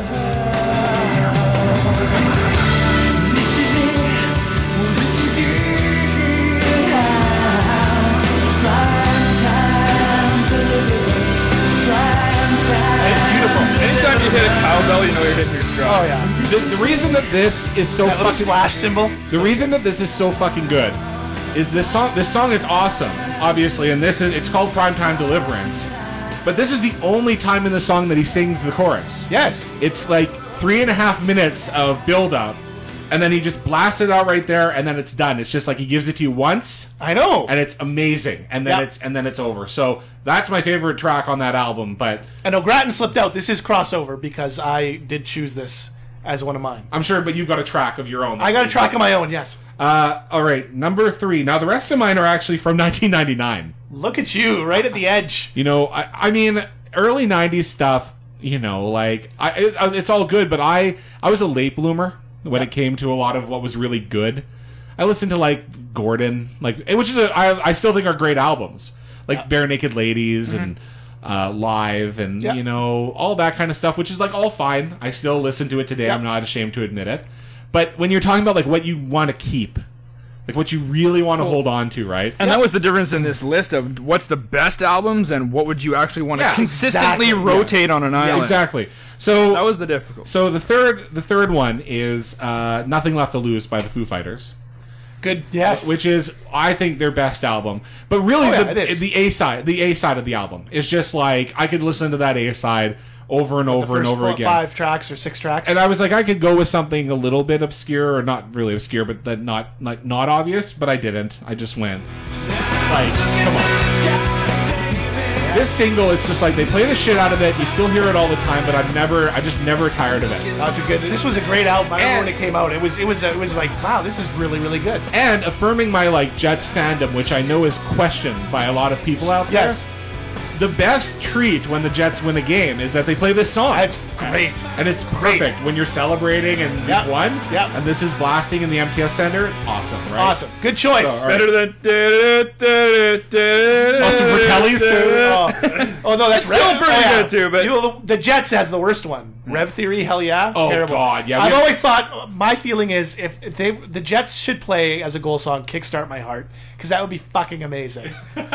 Whoa, Yeah. kickstart my heart. it would better. It would be better than that. Give me a hell yeah Oh, song. that Rev song Theory's stinks. Uh, terrible. Okay, So okay, You want no- to see? You want to see strippers come out at any second every time? yeah, well, exactly. Number four is um, this one should be obvious for you at least, poops. For for me, which is the man, the man who by Travis. Yep. because it's the best. Like it's a top five album of all time for me, Wi- including like one of my favorite opening tracks ever.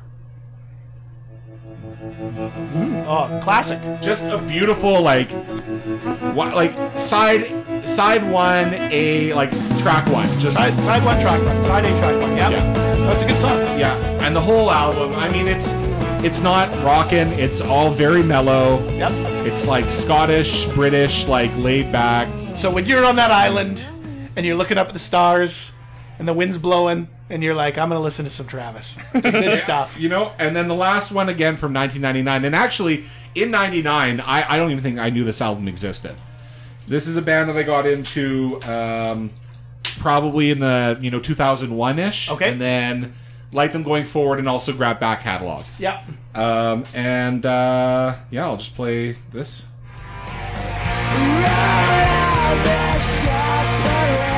Stereophonics. Stereophonics. Yeah. Performance and cocktails. Yep. Um, Stereophonics, who also have their like softer side, but like Yeah, there's some there's some punch to that. this and this band live, like the, the the recorded stuff doesn't hold a candle to them live. They're loud, like they're they are a loud like rockin' band, but they can also like slow it down, you know, Yeah. get the little tear jerkers in. So, anyways, great album, love it. And I and you know what? I cheated a little bit because I couldn't put this album on here, but it was like if I could just bring one more track with me. Okay, okay. If I could just I bring- think I think we all did. I think if I could just bring one more track with me, and this is for all of us here. Crossover. Oh my god! Crossover. That's yeah. that's Alio Grattan's music! It's the backyard beats! Oh, No no that's sorry, he actually levitates. I had a crossover with I apologize. I, I confused this song with Alio Grattan's theme song of Levitate off of Dig, but in my defense we used this as a clip package for Whoop Ass. Yeah, we did, which is one of the reasons why. Like, whenever I when I listen to this song, when I listen to this song in my head, I imagine like the clips. Yeah, all the all the big hits. You know, that song is a really fun song, and that album actually, that album, um, when I bought it in, uh, it's from 1996. I bought it in the summer of '96, and I didn't get into it. I didn't like it, which was strange because man, was it ever good! And it's one of the most well-produced um, Canadian um, rock albums that I've ever heard.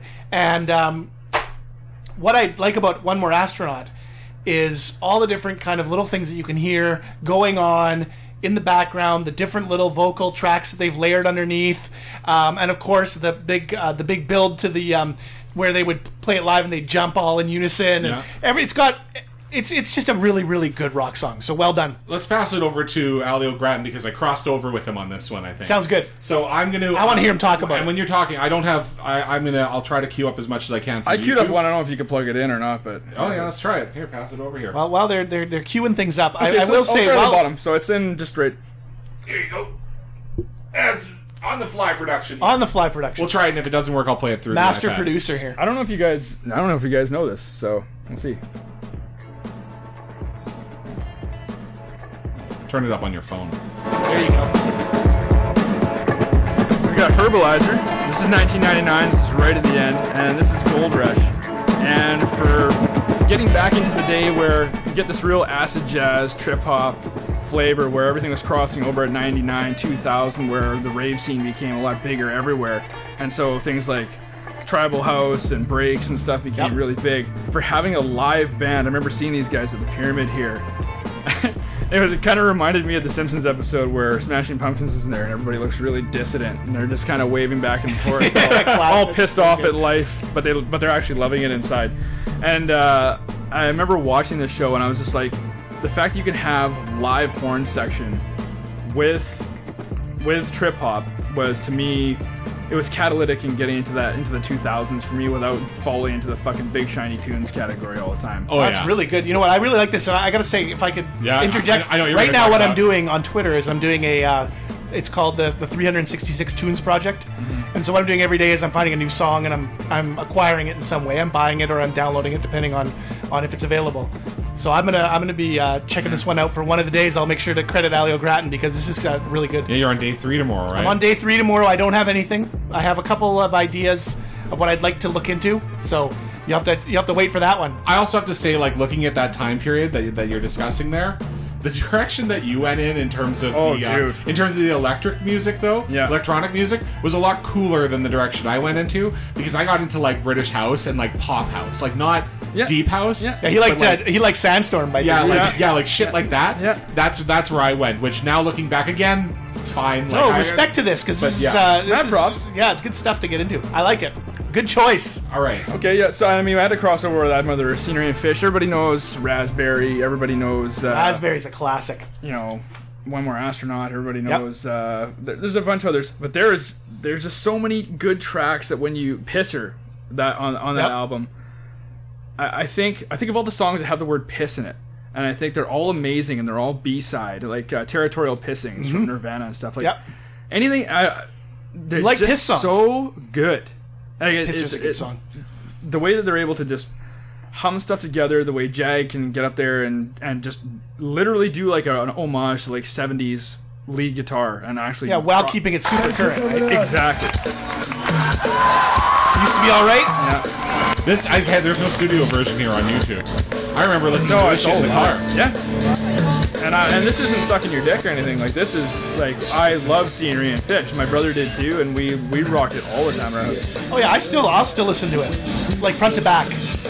Shortcut to Moncton. Like a girl is probably one of my favorite songs. Yeah, absolutely. Just like all those little things that they do. Yeah. Like I was thinking about like a girl, and I was thinking about um, the one part where it's where, where they kind of go in, and it's like the um, the only thing that keeping me awake is watching reruns of the Mod Squad and cartoons. I'm like, fucking lyrics, No and, you know kidding. Edwin wasn't writing any of that.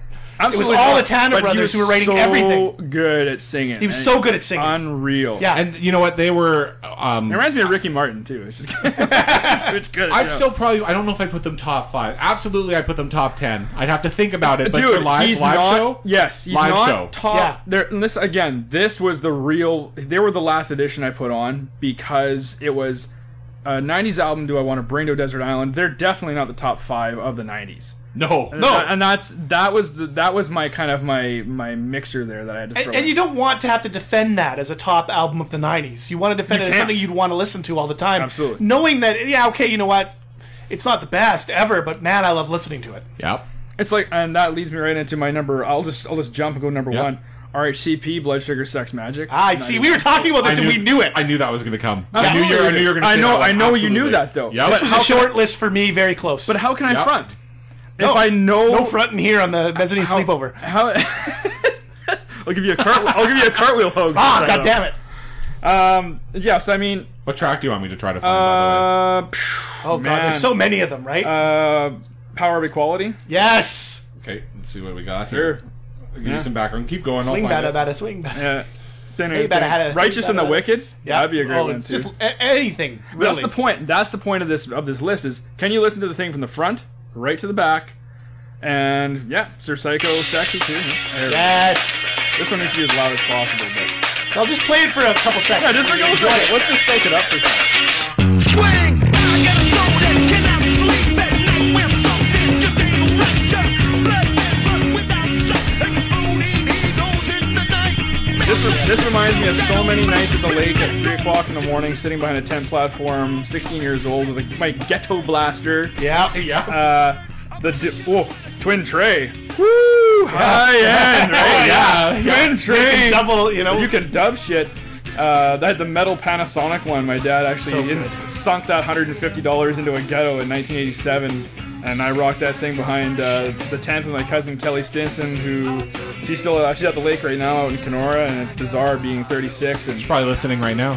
no, no, no. She's probably asleep or something. 'Cause, you know, but she and she doesn't have a family or anything like that. But we would just rock cigarettes nonstop, chain smoke two packs while listening to this album over and over again So behind behind the tent. And she while she's trying to get play off of this guy who uh, was in Olympic trials for swimming, and he came, came to train in the Lake of the Woods. You know, because everybody can use a little pink eye once in a while during your Olympic training. And uh, and we yeah he used, they, we used to sit back there and listen to a variety of other things, uh, which leads me into my other one, which I had to switch gears again in the vein of Herbalizer, but just for the hell of it, a Tribe Called Quest, 1996, and they've got Low End Theory, they got Midnight Marauders, but for me it was Beats, Rhymes, and Life, Nice. and uh, for me. Alicia He Muhammad, the way that he can lay down loops and tracks and loops and tracks and knock out this nasty Quest Lovian kind of play the hop if you can. You find the hop. th- That's a perfect example. Uh, or wordplay, whatever. And for me, it was that was also a transition where in 1996, this was very Chili Peppers, Tragically Hip, Rage Against the Machine, uh, Tribe Called Quest. And where and it was also that a- that area where it wasn't like Anthrax and Public Enemy, Oh. where it was a really fucked up fusion of the of the two. This was starting to get into the the range of the '90s where this was actually happening, and so this was actually starting to get Talk into about like the Plastic Run Planets. DMC, the Run DMC, uh, Down with the King, 1993 kind of thing was catapulting a little bit the rock sounds like they always did, following the vein of Run DMC and Beastie Boys from the 80s, like Paul's Boutique and stuff, and bringing that into the 90s. Now it's starting to get into where now y- you'd be hard pressed to see a live rap show that didn't have guitar solos and stuff in it. It's it's bizarre nowadays. Yeah. And so I got to this is something that for being a skateboarder, actually I still skateboard now, not very well, but it's been 20 shit. 26 years I've been skateboarding now. My ankles have paid for it, but this is a staple. Skateboarding Millennium, or at the time Centennial Library, hacky sack, smoking weed, and basically listening perfect to Drive soundtrack. all the time. And it was the perfect Yeah, soundtrack Tribe Called for it. Quest is great. It's fantastic. Fantastic. Good choice. So Herbalizer, um, RCP, Tribe, and I'm Other Earth. Now, the toss up I had at the very end was do I pick Soundgarden Super Unknown? Oh my god. And I, I just for the hell of it, I, had, I was trying to sell myself, and I go, here's the here's the tracks. Let me drown, Yep. my wave, fell on black days, Mm-hmm. it. mailman, super unknown, head down, black hole sun, spoon man, limo wreck, the day I tried to leave, uh, live, kickstand, fresh tendrils, Fourth of July, like suicide, like every Front to single back. one of those songs is effing amazing. Yes. and I and. I didn't know what was going to win over that. I'm like, is that something that I want to listen front to back on a desert island? And I was like, you know what? I think I got to give that props over over my boys of, of fully completely of tragically hip. I was so Yeah. torn because I love that album But so Super much. Unknown wins it, doesn't it? Super Unknown wins it, and Yes. it also beat out Stone Temple Pilots Purple. I had such a hard time with those three, and I can't believe that I snuck I'm Other Earth in there instead of picking another one of those. Did you did you see Soundgarden at the arena in Uh, '94? no, I didn't. Oh, that was that was something. This is in '94. Yeah. I saw Summer of '94. In '94, I saw uh, the Day for Night tragically hip at the arena. That was a good one too. That was I a didn't see good- that one. that so- was an awesome show. Uh, I'm surprised. I, I thought I knew Chili Peppers was going to be there, but I thought that you were going to have some rage. I know you I thought. thought that, so too. We talked about this. We, we were thinking We were about what would, guessing. what would O'Gratton pick, and you know, I, I like a solid, solid list. And I, I concur on Super Unknown. It's not a crossover. It was on my list, my short list of ten or twelve. Yeah. Um, so without further ado, Yeah, yourself. Oh yeah, hold on. Pass it on, sexy boy. All right, so we're over. We're over to poops. Have some talking stick. Yeah. Poops, but just so you know, uh, Poops gives me the tracks in advance, but he labels them generically so that it's a big surprise. yes, I, I'm big into the surprises. Yeah. Um, I started off my list, and um, I'm, I- I'm going by by date, uh, release date. Not perfectly, because I got three that are all in the same year, and I kind of staggered them just for my own, just for talking about it. Um, I'm going to start out with a, with a, with an album and a band that I didn't listen to uh, at the time, and that if I wanted to be on a desert island, and I really wanted to have this band in my life for the rest of my life on a desert island. I, I so I picked their album. I picked Pixies, Bossa Nova, from 1990 um, because I love it now. And this track is The Happening. And um, it's probably my biggest musical regret is never listening to Pixies. I was, again, I Yeah. I wouldn't say late bloomer, but on Pixies, absolutely. I'm just blooming into them this year. oh, they're so good. This I was year. late too. I was late too. I was At probably 36, man, I'm picking on the Pixies now. And it's like you kind of feel like you missed out, but it's so good that it doesn't matter. Mm. And like Bossa Nova's not their best album, but it's solid. It's really surf rock oriented. I mean, it's, it kicks off with a surf Rocker rock, rock. cover to start, and and just and goes from there. the sloppy singing almost reminds me of. Well, not reminds me of Mac DeMarco. Where you, are you familiar with that at all? Mac I think- DeMarco, who eh, if there's a festival on, Mac DeMarco is there. Like He's I always there, laugh at and, it's like oh this festival. If I, and had, it's packed. if I had a in front of festival in him. my backyard, Mac DeMarco would be there. Nice. I, I saw Mac DeMarco. Yeah, yeah, and and people would line up, yeah. and yeah, Do you know Mac DeMarco? No. Mac DeMarco from good old Vancouver. He's got like another one of these prolific artists that has like an album out every like four months. There's tons of material. out All there. right. Oh, Well, let's we'll check, check it, it out. out. oh, Yeah. unreal. Yeah. His album too is great. Uh, his rock and roll. Um, oh, what the heck is it again? Uh, rock and roll, not beauty club. What the heck is it again?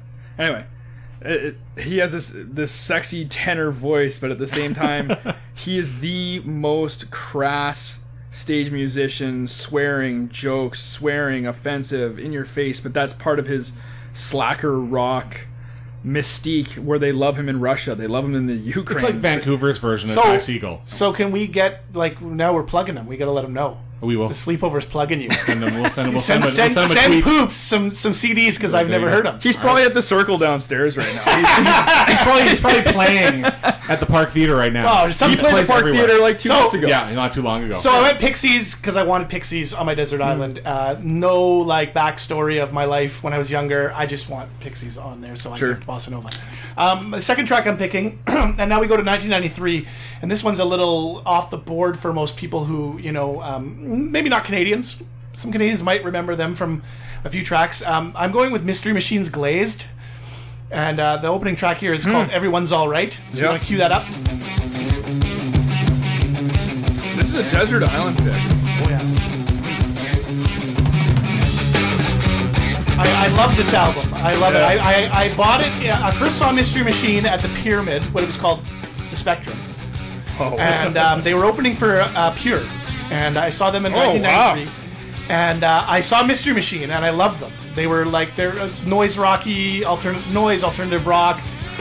You know, a lot of inst- uh, at this point, a lot of instrumentals.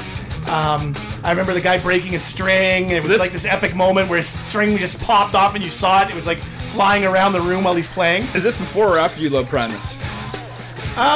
Before, or I didn't. Lo- I never think I ever loved Primus. No, but we I can liked all- Primus, but this is before. Um, but You know, months before. I know Slip did for sure. I love Primus. Oh yeah, I, I mean, I like I like Love Promise. Um, I purchased this album on the Edmonton band trip, at Edmon- uh, Gigglefest '93. So. I purchased Duke by Genesis. On Uh, that yeah, so I time. picked up Mixture Machine, and I will. For me, this album, and I've said it uh, before, is that for me, th- that's the best four song opener on an album ever. I love it. This is like the summer of '93 for me. The soundtrack. Yeah? Mystery Machine. So if anybody doesn't know Mystery Machine, check them out because they're not bad. And they they put out an album a couple years ago. Um, they did a big comeback and it was pretty good. Um, I'm gonna go here. We're we're, we're, well, good. this might be the longest podcast we've ever done. Uh, um, the fourth one. The fourth one. Yeah. The epic history of the mezzanine sleepover. Everybody. Uh, this one. This Going one. to is- Don't you get kicked out by security, you Going guys. way back to three weeks ago.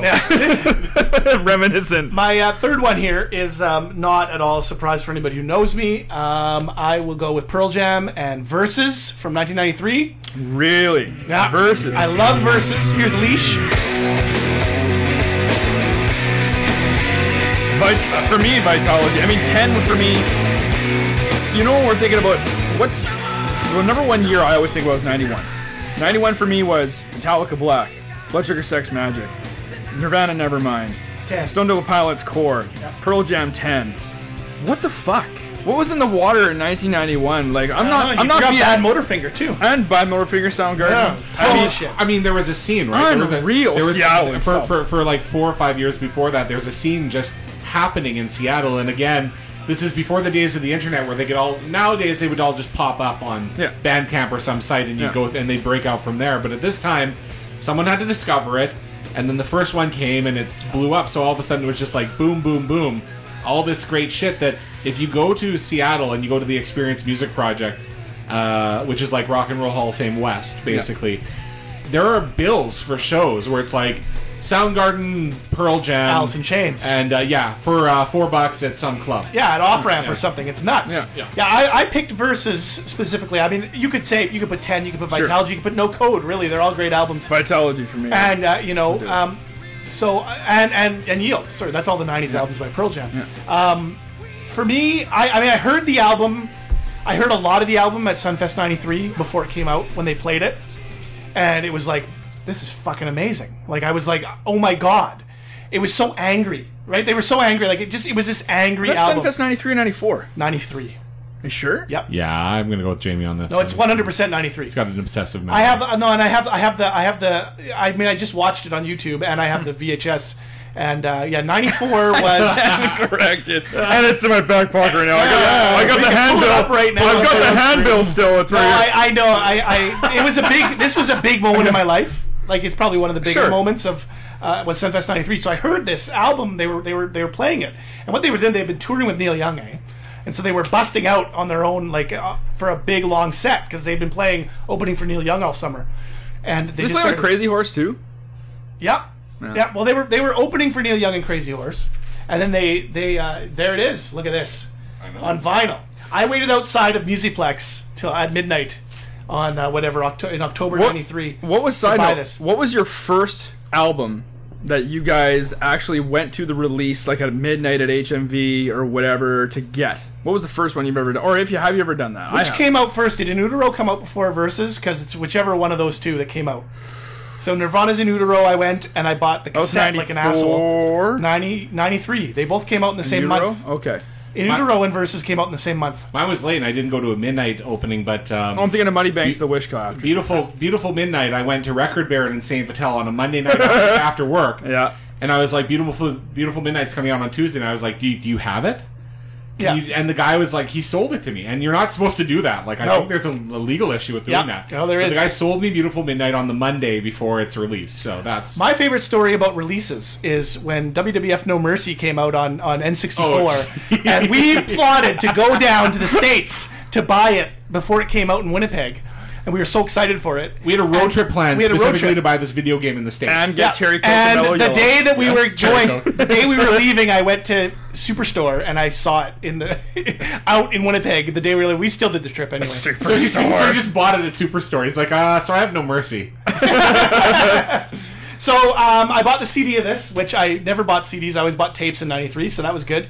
And uh, yeah, I just love it. Just uh, absolute, absolute anger. Yeah. Like just right out of the go, go animal. They slow it Yes. down with some daughter. Yeah. There's a couple tracks like that, but to me, solid front to back, WMA classic. You know, ends with indifference. I love it. Um, moving along, uh, I'm gonna go with, and this is a this is an album that I didn't get into when it came out. Um, it's Smashing Pumpkins' Siamese Dream. And I go with Cherub Rock because why not? Because it's the best song. When did Gish come out? 1991. One. Isn't that an awesome album? That's a dude? really good album. That's a really good That's album. a- it doesn't beat Siamese Dream, but no, Rick it's right there. Gish is really um, good. I actually hated the Smashing Pumpkins. Uh, my friend, the mandatory Cajun man- hater. Mandatory hater. Yeah, he just he hated everything, and so I kind of. I hate followed everything along. too. And He's like, I'm like, okay, yeah, I guess I hate them too. I never listened to them. I'm not a big fan. In 1995, I bought the tape at like Eaton's. 95 was the, the 95 was the double tape. It was right Of before the big Melancholy double and album. So it, Savage. was, it wasn't in the big September. plastic case. no, it wasn't. I have the double tape The for giant plastic case, like, but the long ones where they stick them in at the store, so it'd be really hard to steal them. Yeah, no. And same with the CDs. yeah Big fucking case. huge ones. For me, this I, I bought this on a whim. I don't even know I bought it in '95, and I was hooked, and I loved it. I loved it. I loved it. I just listened to it all the time. I love his chord change right here. yeah, there's so much good about this. The guitar solo in this is killer, um, front to back. Again, Nice and thick. I, I love it. The, the Pumpkins never got this sound again. No, Gish was really good, and Siamese Dream, they had a very similar kind of sound to them, and they never recaptured it. And it's a shame because if they if they recaptured it now, if, if Corgan could do it again, I would be like, I if he would didn't, die. if he didn't have Gord Downey syndrome, where your voice gets really high. Oh yeah, yeah, and just you can't everything. knock it And out I mean, he anymore. produced, he played almost everything. He didn't play drums. He play, played everything. They had all these issues in their band because Oh, yeah. he did all. Um, just for me, just a classic. Never able to capture it again. Didn't Uh, Cameron love it. die? What? I think Cameron die or something like that. Who's their Who's their drummer again? Jimmy Chamberlain. Uh, Oh, Chamberlain, uh, sorry. they, they had a keyboardist that died, and they kicked Jimmy out of the band because he was doing drugs with them at the same time. Oh, yeah. And then Jimmy came back after they used a drum machine for a while. When they played in Winnipeg in '96, they had uh, I can't even remember who it was uh, playing playing. It was a guy from Filter, I think, was playing drums, but Mm. it was right after. Like they played in Winnipeg like two weeks after the guy did, the Filter. keyboardist died, and they kicked their drummer out. and uh, no, Jimmy Chamberlain came back, and then he left, and now he's back again. For like a fourth tour duty or whatever. Oh, I'm So- sorry. I was getting Cameron mixed up from Soundgarden. yeah, Matt Cameron, who's in Pearl Jam now. So there we go. Well, he's been in Pearl Jam for fucking almost 20 years. Um, my last one is the crossover with uh, with the big man. It's uh, Matthew Goodband Underdogs, and again, I could choose. and Beauty. I went with uh, Strangest One of All, which is my favorite song on this album. Um, the cascading, uh, the, the guitar line up, you know, all the way down the, the neck uh, later on. Not right here, but um, this was the easiest choice for me. It was like I slotted in immediately. Well, and you had you used I forget what it was, but you had some blog or some site that was called Pop Community, right? Yeah, I had a pop community blog back in like the late '90s, early 2000s, Which is from this song. which is Uh, from this song. yeah. For me, Underdogs is great front to back. The weakest moment for me is Middle Class Gangsters, but it's not even that bad. It's pretty I'm good. not a big fan of Rico. I used to love Rico. I was never a big fan of that song. That's probably the only one. I don't mind it now. Yeah. But at the time, I couldn't. I couldn't take Rico. Besides One, that, one of the things that bothers me the most, I have to say, and I don't know why, it's one of my like super fan. I'm a kind of a Matt Good super fan. Um, is that he sold the rights to Indestructible to some to somebody? I can't remember who it was, and I can, I'll, I'll post it on the blog. Like, like glad trash bags or yeah, something. somebody he, he sold them. No, he sold it to a European like pop group, and they used it, and it was like, and I can't remember what group it was, but he he hated that song. Now Matt Good is a f- frustrating fucking guy c- for some of the things that he like, you know, some of the things that he does or doesn't do or whatever. But that to me, I was like, that's egregious. I love Indestructible. Why doesn't he like it? But anyway, um, I I omitted a shit ton, right? Like Absolutely. O'Gratton Oh, here talked about it. I omitted S- Super Unknown. I omitted uh, In Utero. Nevermind.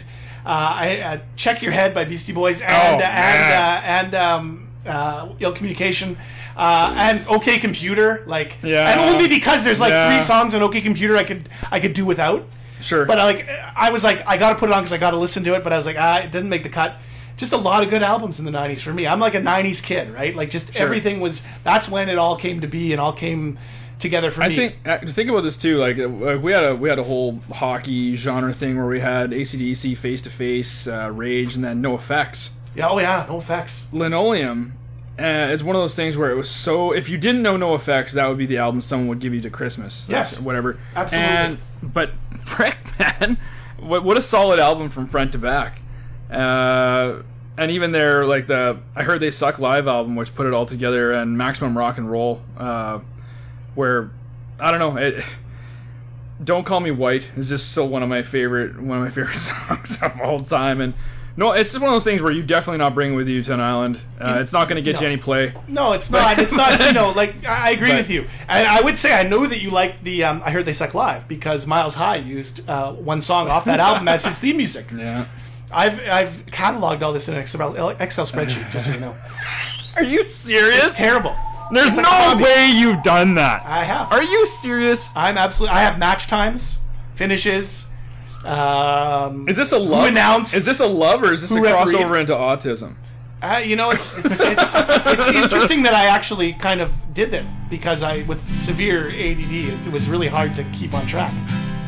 so So we, we end with some. Oh yes, very nice. you know what? I was looking for other fully completely stuffed to end this with, but this is the one that was easiest to grab. So, so we'll we'll we'll we'll, uh, we'll do our wrap ups to this one. uh, Here. you couldn't wrap up with lion eyes that would be amazing So- sorry, brother. That would have been good, but this will do. dum dum dum dum dum dum dum dum dum dum dum dum dum so uh, this is fun. This was a lot of fun for us, anyway. sure it was fun for me too guys thanks for having me on Thank you So- for coming on. Ali, having me on thanks for letting me sit on your couch We'll have to do it again. We'll have to And do then it just again. accidentally put a microphone in front of me. Because you want a guy to talk about the intricacies of of, so, of music. This is one of your guys to get. It it is. It was it was Wow. it was no, it was good. That's why I did I- I this like it. list. Because '90s man, like listen. Cause nineties man. We were, we were cruising around in the car like two assholes, sometimes three assholes, Was it your- listening to listening to tunes. To your friggin' ultimate. The old Ultima. The old Altamont. But by the end, on it was tapes. like you turn and it would like. Well, that's what happens when you don't service it for decades. Shut up. Was that the first Ultima or the second Black Ultima? The first that was the Ultima. first one. it was the it was the ultimate score. Okay, thank- thanks, Elio Grattan. Thanks, man. And uh, well, thanks for everyone who stuck around for one hour and 47 fucking minutes. Yeah, thanks both you guys. both of our viewers must be thrilled. Good yes. All right. Good night, everybody. night, everyone. Night, peace.